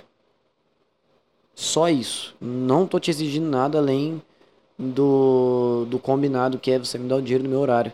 E ela ficou, tipo, das 6 horas da tarde à meia-noite, ela ficou emburrada comigo. Porque eu fui cobrar uma coisa que faz jus ao meu serviço. É diferente se ela chegar em mim e falar, ah, parece que é, vai, vai chegar muita gente agora, tem como você ficar um pouquinho a mais? Tem, tem como, não tem problema. Não me pede, entendeu? Não, não me faz refém não me faz refém de um, de um salário por dia. Tá? Não, não se faz isso. E, tipo, desde hoje, então, eu tô tomando essa postura de, de falar as coisas que me desagradam. Cara, não posso deixar. Eu não posso deixar todo mundo cagar na minha cabeça todo dia e ficar calado, pelo amor de Deus. Tenho que reagir, cara. Por mais que essa minha noção de o quanto eu mereço e o quanto tenho que dar para as pessoas, ela é bem distorcida, mas ainda assim, de ter a capacidade de perceber isso, é aí que eu tenho a oportunidade de melhorar, entendeu? É igual que eu entrei naquele assunto de que a gente cresce mais errando do que acertando. É isso, eu vou crescer mais quando eu perceber que eu não posso deixar os outros cagarem na minha cabeça e revidar e falar é, sério com a pessoa e, e, e, ser sincero e falar, não, não é assim, tal, funciona assim, assim, assado comigo, do que se a pessoa falar merda pra mim eu ficar calado. Eu tenho que perder um pouco essa, essa, esse desequilíbrio e passar a dar valor mais na, nas minhas atitudes. Tá? E aí, acho que por isso que minha irmã acha que eu sou gay. Não por questão de eu me relacionar com outros homens, mas de eu não me impor, eu não, não vou atrás das coisas que eu quero, eu deixo meio que as pessoas cagarem na minha cabeça. E aí eu acho que na cabeça dela, se eu não sou capaz de me impor e fazer a minha vida, quem sou eu pra é, começar a namorar uma mulher? Acho que é isso que minha irmã quis dizer quando ela achava que eu, que eu era gay. Acho que ela quis mais dizer que, que eu não sei me impor, eu não tenho objetivo de vida, eu não, eu não, eu não sou o motor das minhas próprias ações, do que que eu sou realmente gay mesmo, que eu namoro outro cara. Acho que é isso que ela quis dizer. Entendeu? E mesmo que eu fosse gay, em relação à vida amorosa, talvez minha vida estivesse melhor, sim, mas em relação ao, ao comportamento, acho que ia ser a mesma coisa. Porque isso vem da, da minha personalidade. Vem da minha personalidade ser um cara passivo, ser um cara que é, deixa as pessoas fazerem e falarem o que quer. Mas de perceber esse meu vício, é aí que eu tenho que, que focar todas as minhas energias e não deixar ninguém me tratar mal. À toa, entendeu? Acho que é isso que resume o, o ser humano. Acho que é isso. Acho que é, acho que acho que a inteligência do ser humano ela tem a ver com a nossa capacidade de perceber os erros. Então, tipo, quanto mais o sujeito erra, mais oportunidades ele tem de ser inteligente. E quanto mais ele resolve ou pelo menos diminui esses erros, mais inteligente ele se torna. E o saldo disso é um crescimento. Por isso que caras muito ricos são inteligentes. Porque eles estão com um problema financeiro, eles vão procurar um livro, um guia, um mentor, um coach, um, sei lá, um contador para resolver aquela pendência financeira. O cara tá com um problema no namoro, no casamento dele. Ele tem muita grana, ele vai na terapia de casal, vai num psicólogo, ele vai procurar um livro é, relacionado a isso. Ele vai procurar um mentor, né, um coach de relacionamento, um coach para homens que querem se soltar mais como um, um, um, líder. Por quê? Porque esse cara teve, tem dinheiro, ele se tornou, a inteligência dele foi escalando ao longo do tempo, que hoje ele tem dinheiro para resolver problemas mais, mais, como diz, cara, mais delicados, que seria o relacionamento dele, ou então algum problema de grana. Se bem que entra em, em, em, contradição, né? Pô, o cara é rico e entra com problema de dinheiro. Pode acontecer, pode acontecer, tá? Tipo, tô entrando, é, tô viajando na maionese aqui, é só isso.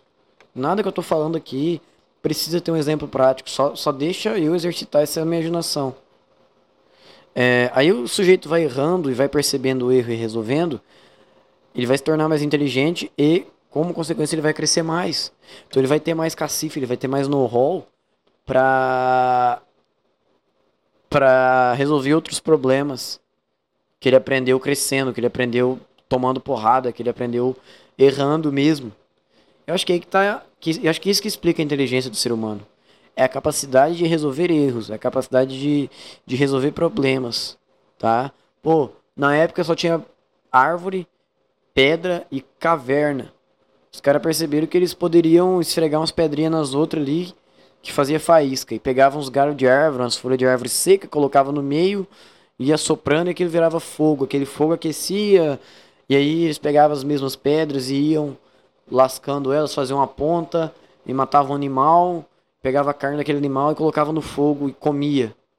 E aquilo fez o quê? A carne liberava mais proteína, e a proteína fazia ele ficar mais forte, fazia o cérebro dele é, o músculo dele demandar mais oxigênio e, e, aí o cérebro dele funcionava melhor porque o corpo estava todo se oxigenando, o cérebro funcionando melhor, o cara ficava mais inteligente para construir mais outras coisas. Então, de uma simples ideia que era que é a de bater com duas pedrinhas e juntar com mais outra ideia que era de colocar é, galho seco e folha seca, a gente chegou na Lua a gente tá tendo a ideia de colonizar Marte. A gente adivinhou como os planetas interagem entre si, interagem com o Sol, de como é, de como funciona o mar, de como funcionam vários animais, da simples ideia, do simples fato de que bater duas pedras ali e juntar com as folhas secas faz fogo. Tá entendendo porque que eu entrei naquela espiral aquela hora, naquela, naquela, naquele contexto que duas ideias vão levar o teu cérebro a funcionar melhor e desenvolver uma coisa mais complexa.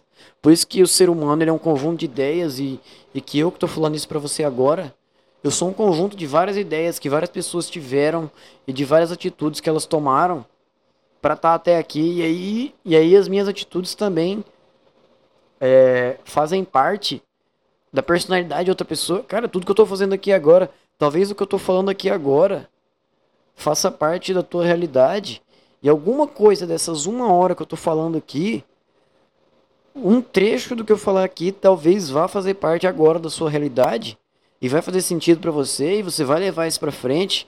E isso talvez mude bastante a forma como você vê o mundo, como você se vê no mundo e como você reage à maneira que as pessoas te tratam, por exemplo, ou como você reage é, na maneira que você se trata, ou como você reage a, a, a como você quer alcançar as coisas. Entendeu? É, porque, cara, é tudo interligado. É tudo interligado. É, as atitudes que as pessoas têm com você no dia a dia vão fazer efeito na sua vida, seja por alguns instantes ou seja pela vida toda. E quanto mais intenso, quanto mais inesperado e mais surpreendente for aquele comportamento que alguém teve contigo, mais efeito aquilo vai fazer. Por que que, tipo, muita menina que foi abusada na infância, que foi estuprada, hoje ela tem dificuldade para manter um relacionamento, ou muitos caras também que foram abusados na infância, têm dificuldade é, para, sei lá, interagir com outras pessoas, para chegar a um relacionamento e manter ele. É um, é um, por exemplo, dando um exemplo aqui, ou muita mulher não confia em homem, porque no passado ela se decepcionou com muitos homens, ou porque ela sofreu um abuso, ou então porque que sei lá, porque que tem muito colega de trabalho que que, sei lá, é, é mala. Porque que tem muito colega de trabalho que chega atrasado, que não faz as coisas direito, que alguma coisa aconteceu. Entendeu? Porque alguém sacaneou ele no passado, alguém fez uma cagada muito grande, pôs a culpa nele, e hoje o cara tem um, um, um bloqueio que é o de não se meter muito no próprio serviço para possivelmente não dar merda para ele. Sei lá, sei lá, não, não, precisa fazer sentido o que eu tô falando, mas é isso. As atitudes que os outros têm com a gente, quanto mais inesperado, quanto mais surpreendente for, mais efeito aquilo vai ter. Tipo, o, o cara que te dá bom dia no supermercado, aquilo é bom para você naquele, na, naquele instante. Mas depois você vai embora e vai seguir sua rotina. Agora, sei lá, o sujeito que te aborda no semáforo, põe uma arma na tua cabeça e leva seu carro, leva teu, teu celular na rua, aquilo vai fazer um efeito em longo prazo sobre você. Tá? Ou então o cara que, sei lá, invade tua casa e faz sua família refém, aquilo vai fazer um efeito durante anos na tua vida. Você vai ficar mal por sair de casa, você vai ficar mal por deixar sua família em casa e ter que trabalhar, você vai ficar em choque com tudo. Soldado que vai pra guerra, soldado que vai pra guerra volta com estresse pós-traumático. Qualquer barulhinho em casa, o cara fica louco. O cara tem que ficar à base de remédio a vida toda, ele volta irreconhecível. Às vezes o sujeito, às vezes teu avô era padeiro lá no meio do, do, do sertão de Goiás. Aí convocaram ele pra guerra, ele foi e voltou irreconhecível. Ele voltou com sequela mental, o cara voltou manco, o cara voltou gago, o cara voltou com Alzheimer. Que ele foi para uma guerra. Aquilo vai ter um efeito vitalício. Não tem aposentadoria, não tem pensão que pague aquilo. Não tem subsídio que pague aquilo. É, então, às vezes, o sujeito que te trata mal no teu serviço, é, ou alguém que fez um mal muito grande para você, aquilo é tipo, é tipo soldado que vai pra guerra e volta traumatizado. Não tem mais conserto, aquilo vai impregnando a tua personalidade e ali a tua identidade vai estar tá, vai tá forjada sobre aquele acontecimento.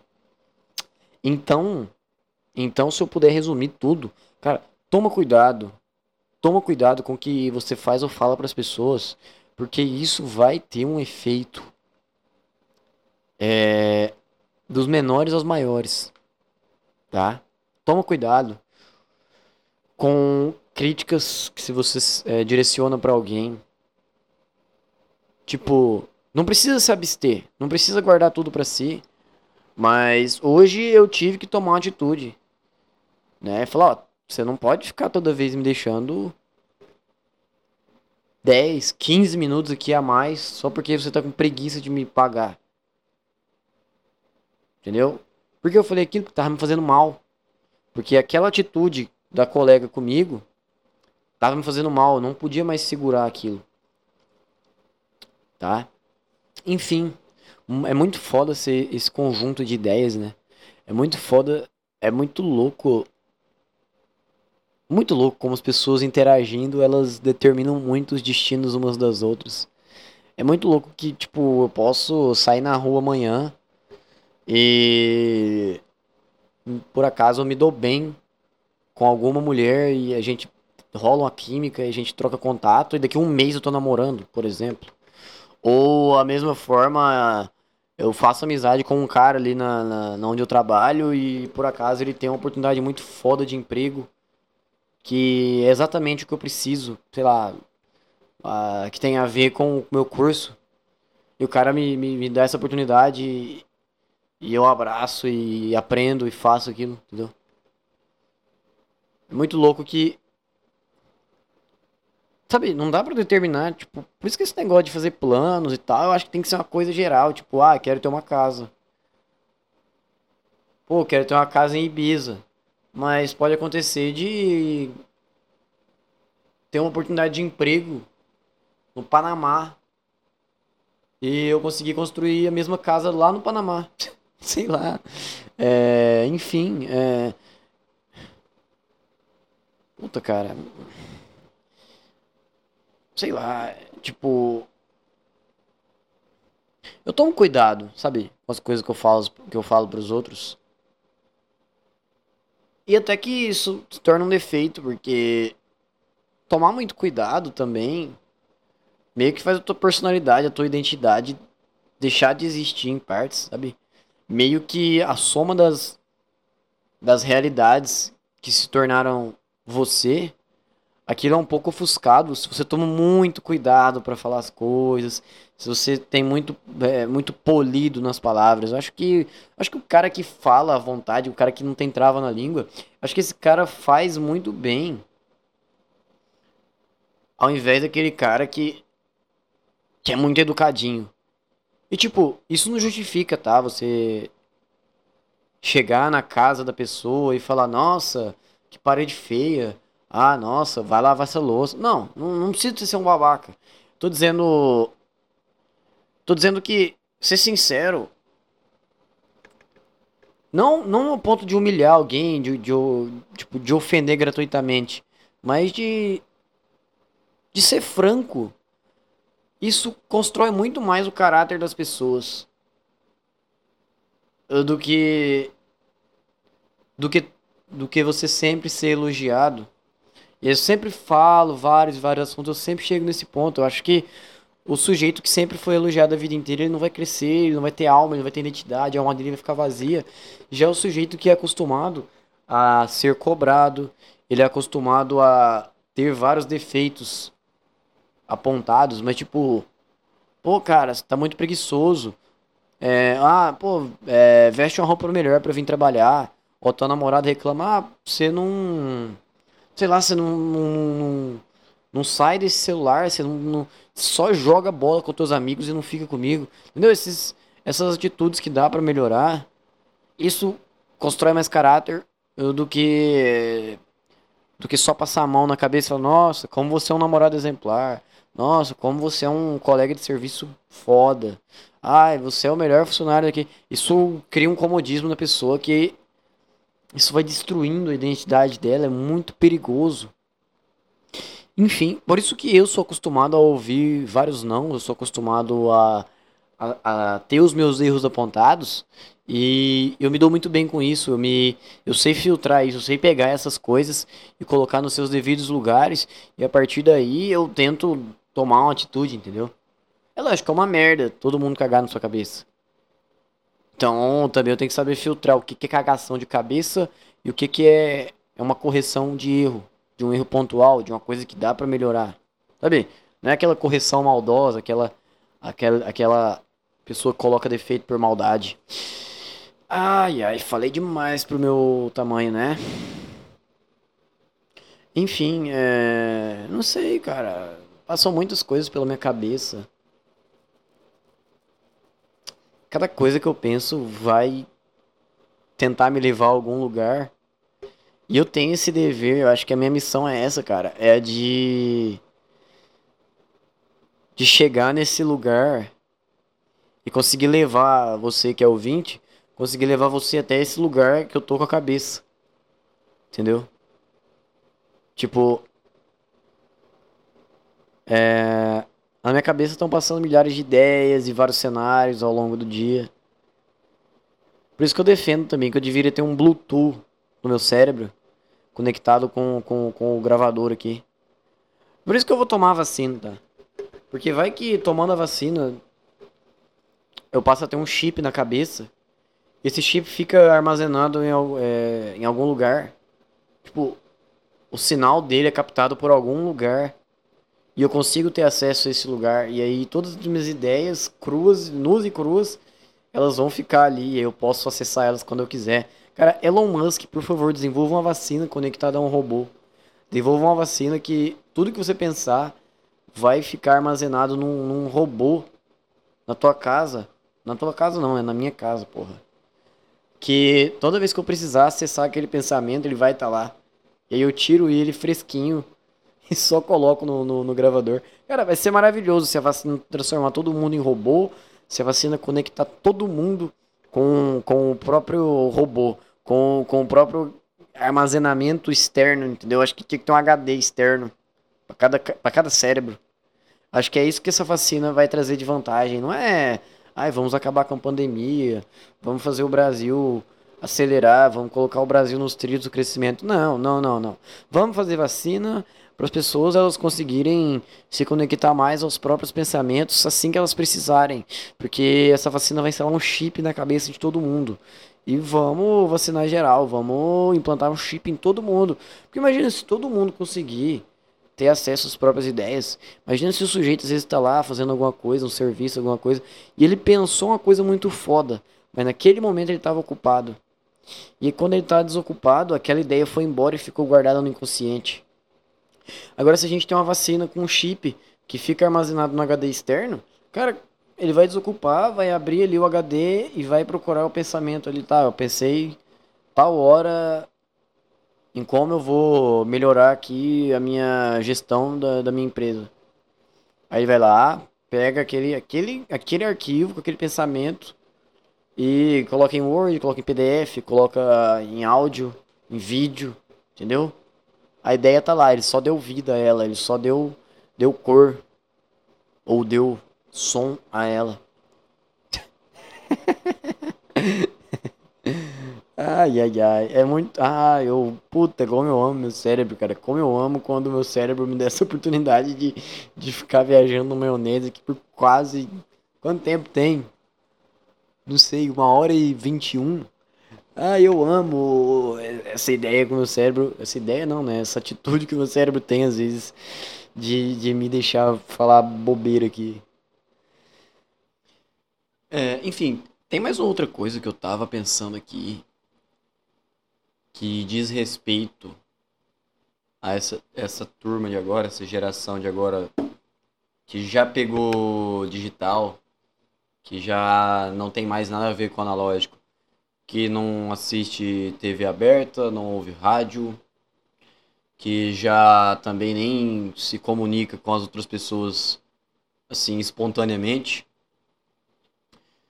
é, que é a exigência das coisas para agora. Tipo, isso tem muito a ver com futebol feminino também, tá? Isso tem muito a ver com o fato de o homem moderno já ter se descolado da natureza. Esses dias eu tive um. Não um sonho, mas. Pouco, pouco antes de dormir, pouco antes de pegar no sono mesmo, eu tive aqueles sonhos meio lúcidos. E de que tinha um cara pondo fogo em outro. e aí. E aí começou a ventar e, e o vento meio que apagava o fogo, sabe? Tipo isso. Tipo, foi um sonho rápido, foi uns 10 segundos ali, antes de eu pegar no sono mesmo. É... Enfim, foi um sonho meio lúcido e tal. E aí, porque eu fiquei pensando naquilo quando eu acordei. Aquilo foi tão impactante para mim, tipo, fez tanto sentido na minha cabeça aquele sonho que que eu que eu que eu me recordei daquilo depois de de acordar. O que que para mim quis dizer aquele sonho, aquela aquela aquela cena acontecendo, aquela ideia? Primeiro, o, o homem é a única espécie que preda a si mesma. Ele usa de outros artifícios da natureza, que não a própria força, né? que não a própria mordida, o próprio soco, o próprio chute, para tirar a vida de outro. A natureza. Cara, isso na, na natureza isso acontece por questão de domínio da, da, do território. E. sei lá. Por causa de uma fêmea. Se bem que se a gente for colocar bem na. na você tentar ser bem racional aqui. Na verdade, o homem ainda está cumprindo o seu papel de. O seu papel de animal. Né? O homem Poxa, um homem quando mata o outro. Se é por dinheiro, a ideia de dinheiro vem de provimento, a ideia de dinheiro vem de se manter, né? Que é manter a alimentação, é manter a família, é manter as próprias, as próprias necessidades mais básicas. O homem quando mata o outro por causa de mulher, também tem a mesma coisa, a mesma, a mesma situação quando tem dois leões brigando por uma fêmea, ou dois macacos brigando por uma fêmea. O homem, quando mata o outro devido a qualquer outra circunstância, por exemplo, uma. É, sei lá, o cara foi. Fazendo um barulho do caralho aqui com. Aí. É, sei lá, o sujeito tá em uma festa, bêbado, e aí alguém esbarrou nele, e o cara não pediu desculpas, ainda ficou falando, falando merda lá. Aí o camarada que foi esbarrado, né, que foi ele sei lá, pega uma arma e mata o cara que esbarrou nele. O que, que isso quer dizer, pô? Quer dizer que o cara tá defendendo a própria honra, a própria integridade, para não ser desmoralizado no meio da, da, da turma dele, do bando dele. Mas eu ainda acredito que a complexidade que esses instintos tomaram dentro do ser humano nos fez nos fez nos descolar da natureza, porque cara, você não vê leão um leão matando ao outro em uma situação que não seja exatamente por dominar um território ou por querer é, se reproduzir com uma fêmea específico ou por sei lá acho que só. Acho que eles, eles só acho que os outros animais só brigam caralho só brigam por isso por por uma fêmea e por um território o ser humano também faz isso mas a gente escalou muito a gente vai brigar por fêmea em uma balada, uma festa de, de rodeio. A gente vai brigar por. A gente não briga mais exatamente por território, mas um, um ser humano mata outro por causa de dinheiro. Quando o cara entra e te assalta, quando o cara rouba o teu carro, é, quando, sei lá, o cara entra na tua, na tua casa ou no teu, no teu local de trabalho e, e leva teu, teu dinheiro, teus bens, isso também é quase uma briga por território, porque se trata de dinheiro, né? Se trata de um, de um recurso que vai ser usado para comprar outras coisas, para dar manutenção ali na, na própria vida. Então é também uma briga por território, só que de uma forma mais escalada, de uma forma muito mais complexa. Então assim, a gente não deixou de ser animais, só que a maneira que a gente escalou essas essas defesas, esses instintos, parece que fez a gente se descolar da natureza, sabe? Tipo. Tipo. Dois leões, quando eles. Vou ficar usando exemplo de leão aqui, enfim. É, quando eles brigam e um mata o outro, cara, não fica sentimento de vingança, não fica inveja. Simplesmente o leão que, que conseguiu matar o outro vai se tornar o rei daquele bando. Todo mundo vai aceitar, não tem tipo, ah, não tem democracia, não tem movimento anti ele não, sei lá, não tem, cara. Ele matou o outro e acabou. É ele que vai ser o rei até ele morrer. Até ele morrer naturalmente ou até vir outro leão mais forte que ele e matar ele também. É isso, é assim que acontece no mundo animal. No, no mundo dos seres humanos, que já está quase dissociado da natureza, é, o que acontece? O que acontece? Tipo, alguém ganha uma eleição, aí vem, vem a, a oposição e vai lá fazer protesto, vai encher o saco, fazer tensão na internet, e vai tentar derrubar o cara, e isso e aquilo. Sabe? O ser humano ele cultiva essa, esse sentimento de vingança, esse sentimento de revanche. Que logicamente não tem no mundo animal, eles não têm esses sentimentos. Então, sei lá, eu, de, eu defendo que, que nós já estejamos com um pé em outra realidade, que eu também não sei dizer qual é, mas que não é a natureza. A gente já não participa mais exatamente desse conceito de natureza, tá? A gente já. Cara, a gente já tem outro plano. Por quê? Devido a tantas descobertas que nós fizemos. É... Animais não descobrem coisas assim é, em conjunto. Animais não, não têm essa. Primeiro, que eles não têm racionalidade, então qualquer outra ideia que eu dei aqui não vai caber aos animais, vai caber somente aos seres humanos, aos seres humanos. Então, cara, talvez o fato de ser racional nos faça ser ser diferente do natural. Tipo, a gente tem um pé na natureza, que é a necessidade de comer, se reproduzir e dormir. Mas fora isso, tudo que a gente faz já não tem mais nada a ver com a natureza, já não é mais compatível com a selvageria, já não é mais compatível com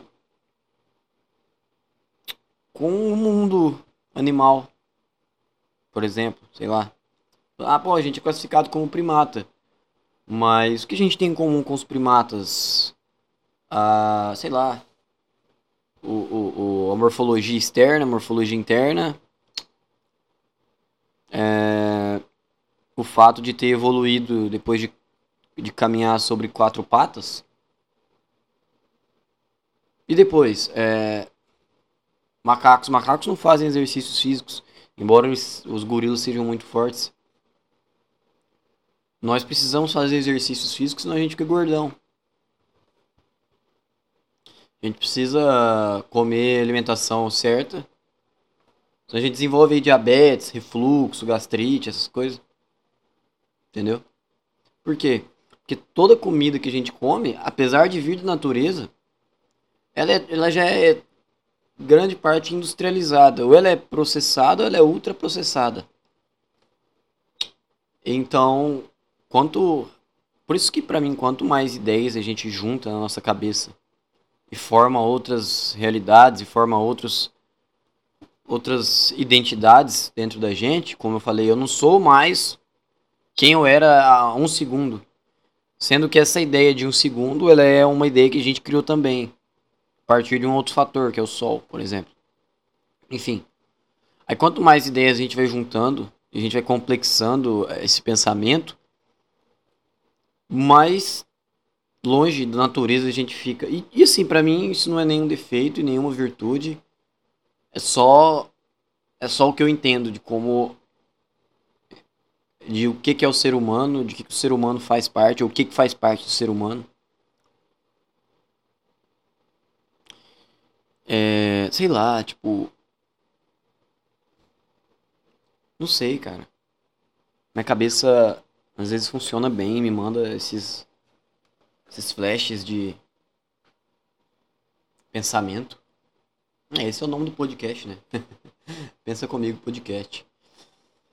E Cara, e aquele sonho pra mim foi tão marcante, né? Pô, um cara pondo fogo em outro.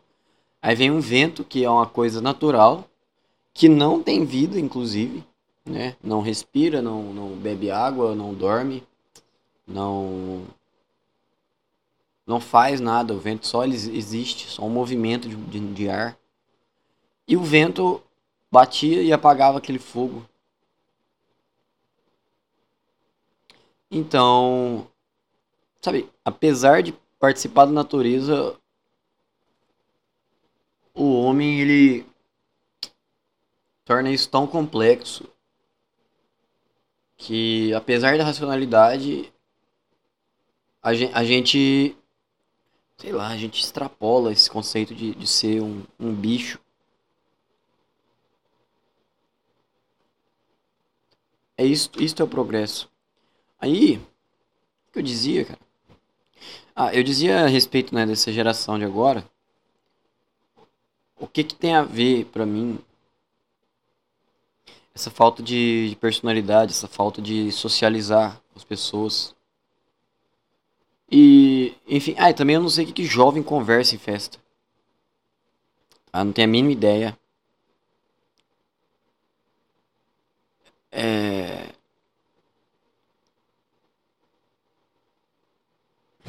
Sei lá. Tipo, essa geração ela quer tudo pra agora. A gente é acostumado a. A gente é acostumado a mandar uma mensagem agora pra, pra, pra guria que a gente tá conversando, ou mandar uma mensagem pro nosso amigo pra combinar alguma coisa. A gente é acostumado a fazer um pedido. A gente pede comida na internet hoje em dia. Sei lá, há 15 anos, nossas mães, nossos pais falavam pra gente tomar cuidado com estranhos na internet. Hoje a gente pede comida, a gente, hoje a gente compra várias coisas pela internet. E quem gerencia esses aplicativos de sites e, e enfim, de, de, entregas e de vendas, sabe muito mais sobre os nossos gostos do que os nossos pais. Minha mãe fica sempre surpresa quando chega alguma encomenda aqui relacionada a podcast ou alguma coisa que eu, que eu pedi, algum equipamento aqui pro meu quarto ou pra minha moto, qualquer coisa que seja. Que eu não tinha ideia de que eu tinha pedido isso e muito menos que eu gostava, que eu precisava daquilo. Então, a, a internet sabe muito mais de mim do que, por exemplo, os meus pais. Tá? Então, assim, a gente está acostumado com o agora, a gente está acostumado com o imediato. E essa geração que vive no digital, ela está acostumada a ser respondida em um minuto pelo, pelo amigo no WhatsApp, pela guria, pelo cara que ela está conversando no WhatsApp tá? E devido a isso, a gente criou uma geração de gente ansiosa, a gente criou uma geração de gente depressiva, uma geração de gente que não tem paciência, que não sabe esperar. E eu faço parte dessa geração impaciente, dessa geração que não sabe esperar. Eu faço parte desse grupo de pessoas que. Sabe? Que não é capaz de. de, de colocar as coisas no seu tempo, eu adianto muito os serviços. É... Eu mesmo, quando eu tô na lanchonete ali atendendo alguém, cara, eu fico irritado quando alguém demora demais para escolher para escolher salgado. Tipo, demora demais para mim é 10 segundos. Na minha cabeça a pessoa tem que chegar decidida, ela tem que chegar, bater o olho e escolher. Mas não é assim. Não é assim. Mas na minha cabeça é, entendeu? E aí quando a pessoa tá olhando pra, pra vitrine ali, eu, minha, minha perna começa a tremer eu fico segurando a, a, a pinça de pegar o salgado, eu começo a bater, né? E ela é de. E ela é de alumínio, fica. Plim, plim, plim, plim, plim, plim, plim, plim, plim. Aí quando eu vejo que eu tô descontrolado, eu, eu penso, paro e respiro fundo. E fico pensando, não, calma, calma, calma, relaxa. E fico assim. E a pessoa ali tá escolhendo.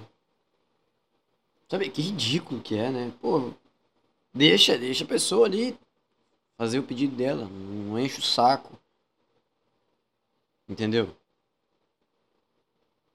Aí eu tenho que me convencer que tá tudo bem, que não tem nada passando da hora. Tenho que me convencer que. Que, tipo. A minha vida não, não vai parar se aquele cliente demorar um minuto para escolher as coisas dele. E por quê? Cara, porque eu tô acostumado com agora. Tô acostumado a pedir uma coisa na internet e chegar daqui uma, duas semanas. Eu tô acostumado. Eu tô acostumado a me comunicar com os meus amigos agora. Tá? E acho que, cara, isso tem a ver com ansiedade pra caralho. Eu não tenho ansiedade, mas tem muito a ver. E. Enfim, cara, a gente tá mergulhado na geração que não sabe esperar, não sabe cultivar coisas. Que tem a coisa. Tem um negócio de tem um negócio, né, de que o que manda mais é você não é você atingir o sucesso, não é você ganhar dinheiro pra caramba, mas sim o, o teu ganho vai estar tá naquele caminho que você trilhou. O teu tipo o prêmio o prêmio de você subir uma montanha não é chegar ao topo, ao cume, e sim é você contemplar o caminho. Entendeu? O prêmio de você escalar uma montanha é, é a própria escalada. Já se o sujeito ele não tem, não tem paciência, ele não tem capacidade de relaxar um pouco e deixar as coisas acontecer naturalmente, ele não vai. Não é naturalmente em si, mas não deixar as coisas acontecerem ordenadamente no seu tempo, ele não vai poder contemplar um trabalho bem feito, ele não vai poder não vai poder admirar uma jornada que teve começo, meio e fim, que teve dificuldades, que teve felicidades. Sabe? Ele vai apenas ter o desejo de ganhar aquele prêmio, de, de, de resolver aquele desafio. Então, sei lá, tipo, a geração de hoje não dá valor nas coisas. É, o, a criancinha lá de 8, 10 anos chora, bate o pé, esperneia ganha o celular da mãe, só, no outro dia. E só. Ele não teve nenhum mérito, ele não fez nenhum esforço, ele não fez. Não fez jus, né? Ele não fez por merecer a mãe dele, o pai dele, premiar ele com aquele celular. Ele simplesmente bateu o pé, chorou, fez manha, fez birra. E no outro dia os pais levaram ele na loja para comprar aquele maldito celular. Ou seja, a criancinha lá não teve o trabalho de, sei lá, se empenhar na escola, de obedecer os pais, de fazer algum serviço ali dentro de casa pra, fazer por onde, né? Pra fazer por merecer. Não. Ela entendeu que chorar, bater o pé e fazer birra vai ser. Vai ser a chave para ela ganhar as coisas que ela quer. Então ela sempre vai fazer isso, não vai ter o. Não vai ter dentro dela aquele, aquela sensação de que você tem que se dar primeiro para depois receber. Tá? Por isso, tipo, eu levo esse negócio, né, de que ah, você tem que dar para depois receber. Para mim não é uma frase religiosa, não é uma frase de efeito de, de filósofo de, de, de autoajuda. Para mim é sério isso. Para mim, para mim, cara, o, o esforço ele o, o, o prêmio tem que justificar o esforço. O prêmio tem que justificar a dedicação. Tá? Por isso eu sou contra essa criançada aí que tem celular tão facilmente. Que. Essa criançada manhosa, essa criançada que, que bate o pai, responde o pai, que tá acostumada com o agora.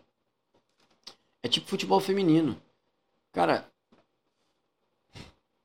futebol feminino é ruim. Eu não sou muito fã. Mas a questão toda aqui é o quanto o quanto as mulheres ficam martelando que tem que ganhar igual os homens, que isso e aquilo, que tem desigualdade no futebol, que tem que ter as mesmas condições e tal. Não, porque o time do Flamengo ganha, ganha salários altíssimos. Realmente. Time do Flamengo, todos os times da Série A ganham salários altíssimos pra, pra, pra jogar mal. Mas a questão aqui é, cara, quanto tempo demorou pro para a primeira turma, de, por exemplo, de jogadores do Flamengo, de jogadores do Corinthians. A Chapecoense. A Chapecoense é um time recente. Recente não tanto, mas. Mas não é um time secular. Vou ver aqui o. o coisa. Não, não é coisa. Fundação do time da Chapecoense. 10 de maio de 1973. Tá, então assim, o, o, a Chapecoense é um time jovem ainda. Cara, eles ficaram de quando? 1973. Vou dar um exemplo aqui, tá?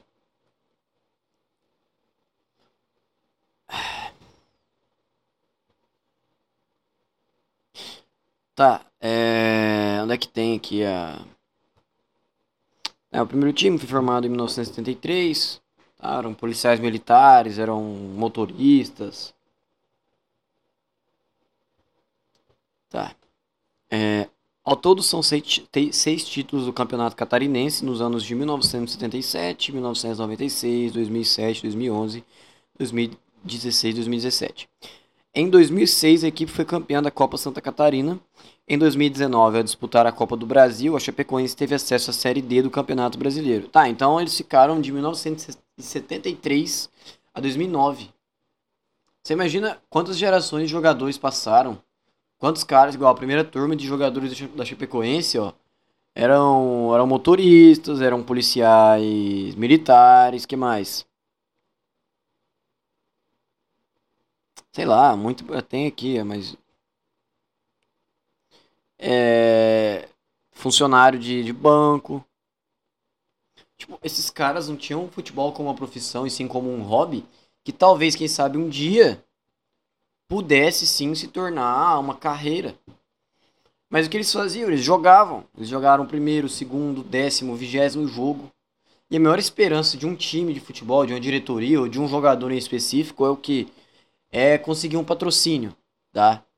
A coisa que é, diretoria e jogadores mais querem quando começam um time é patrocínio. Então, quantos e quantos jogos será que esses times jogaram na várzea, no terrão, na lama, na terra mesmo, até até algum olheiro ver algum jogador em específico, algum investidor, algum algum comerciante ver potencial naquele time. Quanto tempo? E, e, e tipo, e foi lá e negociou e colocou o patrocínio. Sabe? Não é simples, não é de hoje para amanhã a seleção feminina tem muito que melhorar em um monte de coisa. Tem uns talentos lá e tal para ser explorado, mas no geral, o conjunto da obra, a estrutura de futebol feminino é horrível, é ruim de ver futebol feminino. Mas a questão do negócio de salário e tal, desigualdade, é porque, cara, é recente. É recente. Não adianta você você fundar teu time hoje aqui no Brasil e ano que vem você querer estar na Libertadores. Não dá.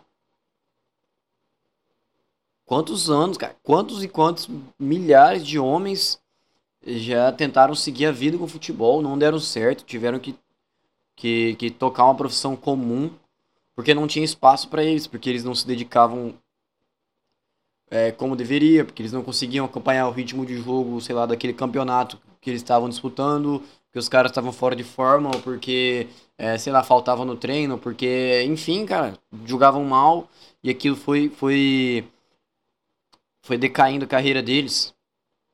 Quantos milhares de jogadores ganham um salário mínimo, dois salários mínimos hoje em dia em time de série C, D, campeonato estadual, campeonato amador, mas os caras estão ali, às vezes nem ganham salário, às vezes os caras tão, só, um, só gosta de jogar futebol, esperando que algum dia vá, sei lá, vai, vai ter um olheiro ali que vai ver vantagem nele. E olhe lá, às vezes o cara vai passar a vida toda no amadorismo, sabe o que esse cara vai fazer? Ele vai jogar a bola dele, ele vai lá, se reúne com, com os companheiros de time, treina, se alonga, ouve as orientações do professor e vai para casa buscar os três pontos, graças a Deus. E se o empate não vier, é porque hoje a bola não quis entrar e apesar do apoio da torcida aí, o time não conseguiu se não conseguiu se entrosar o suficiente para furar a defesa do, do adversário, mas Graças a Deus teve um ponto para casa. E se perder, cara, o que esses caras vão fazer é voltar a seguir as orientações do professor, buscar apoio na torcida e focar melhor no, em treino de bola parada, focar melhor em treino de marcação e bola alta. E graças a Deus, no próximo jogo, levar os três pontos para casa, graças a Deus. Entendeu? Essa é a situação. Um jogador amador, de um jogador que ganha mal, de um jogador que não ganha nada. Os caras não vão pra os caras não vão lá para pro intervalo do jogo, não vão pro final do jogo fazer discurso, subir em palanque e dar palestra. Ai, porque porque o Fred, porque o Neymar, porque o Gabriel Jesus, eles ganham salários exorbitantes. Tem que acabar essa desigualdade no futebol. Tem que favorecer também os clubes amadores. Não tem, cara. Quem garante o seu valor é você mesmo. é a imagem que você passa dentro e fora de campo. É, é nem quantos gols você faz, mas o quanto você. Cara, o quanto você dá brilho àquele time, entendeu? Quando você se destaca. Deixa eu ver um negócio aqui. Quantos gols o Rivaldo fez na Copa de 2002?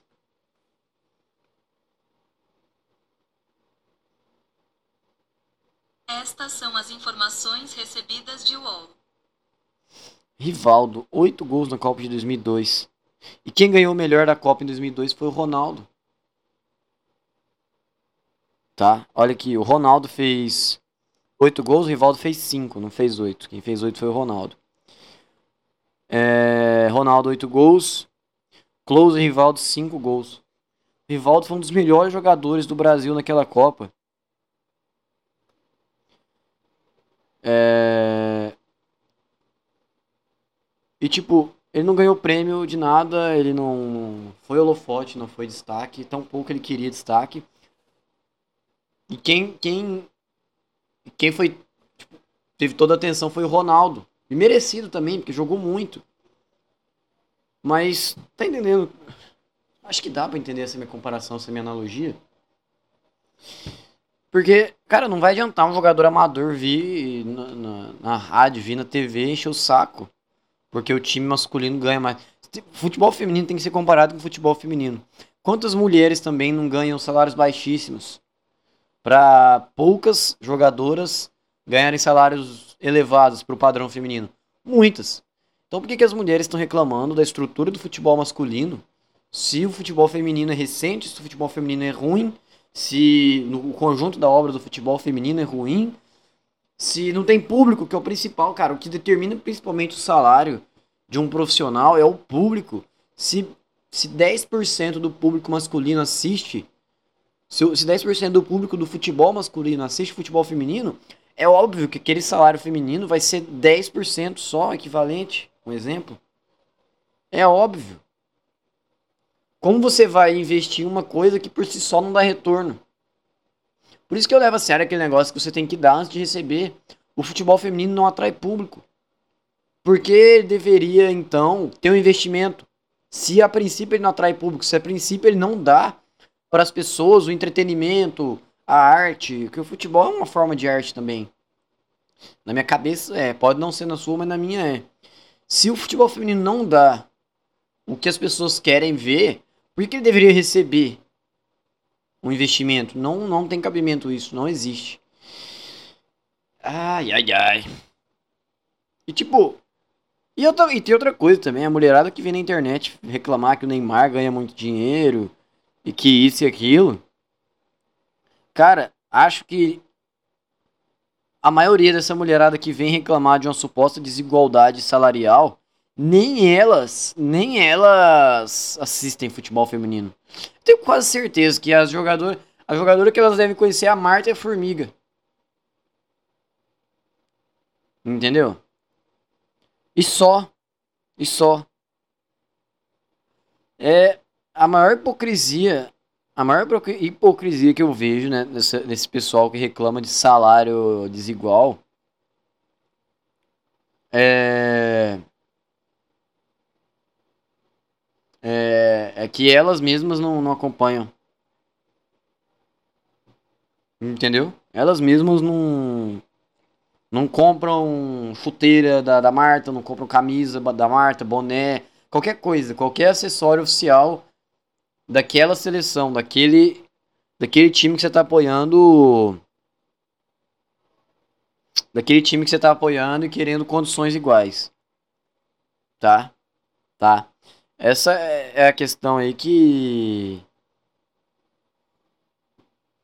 que, que mais pega, que mais expõe a hipocrisia, que mais expõe a, a incoerência.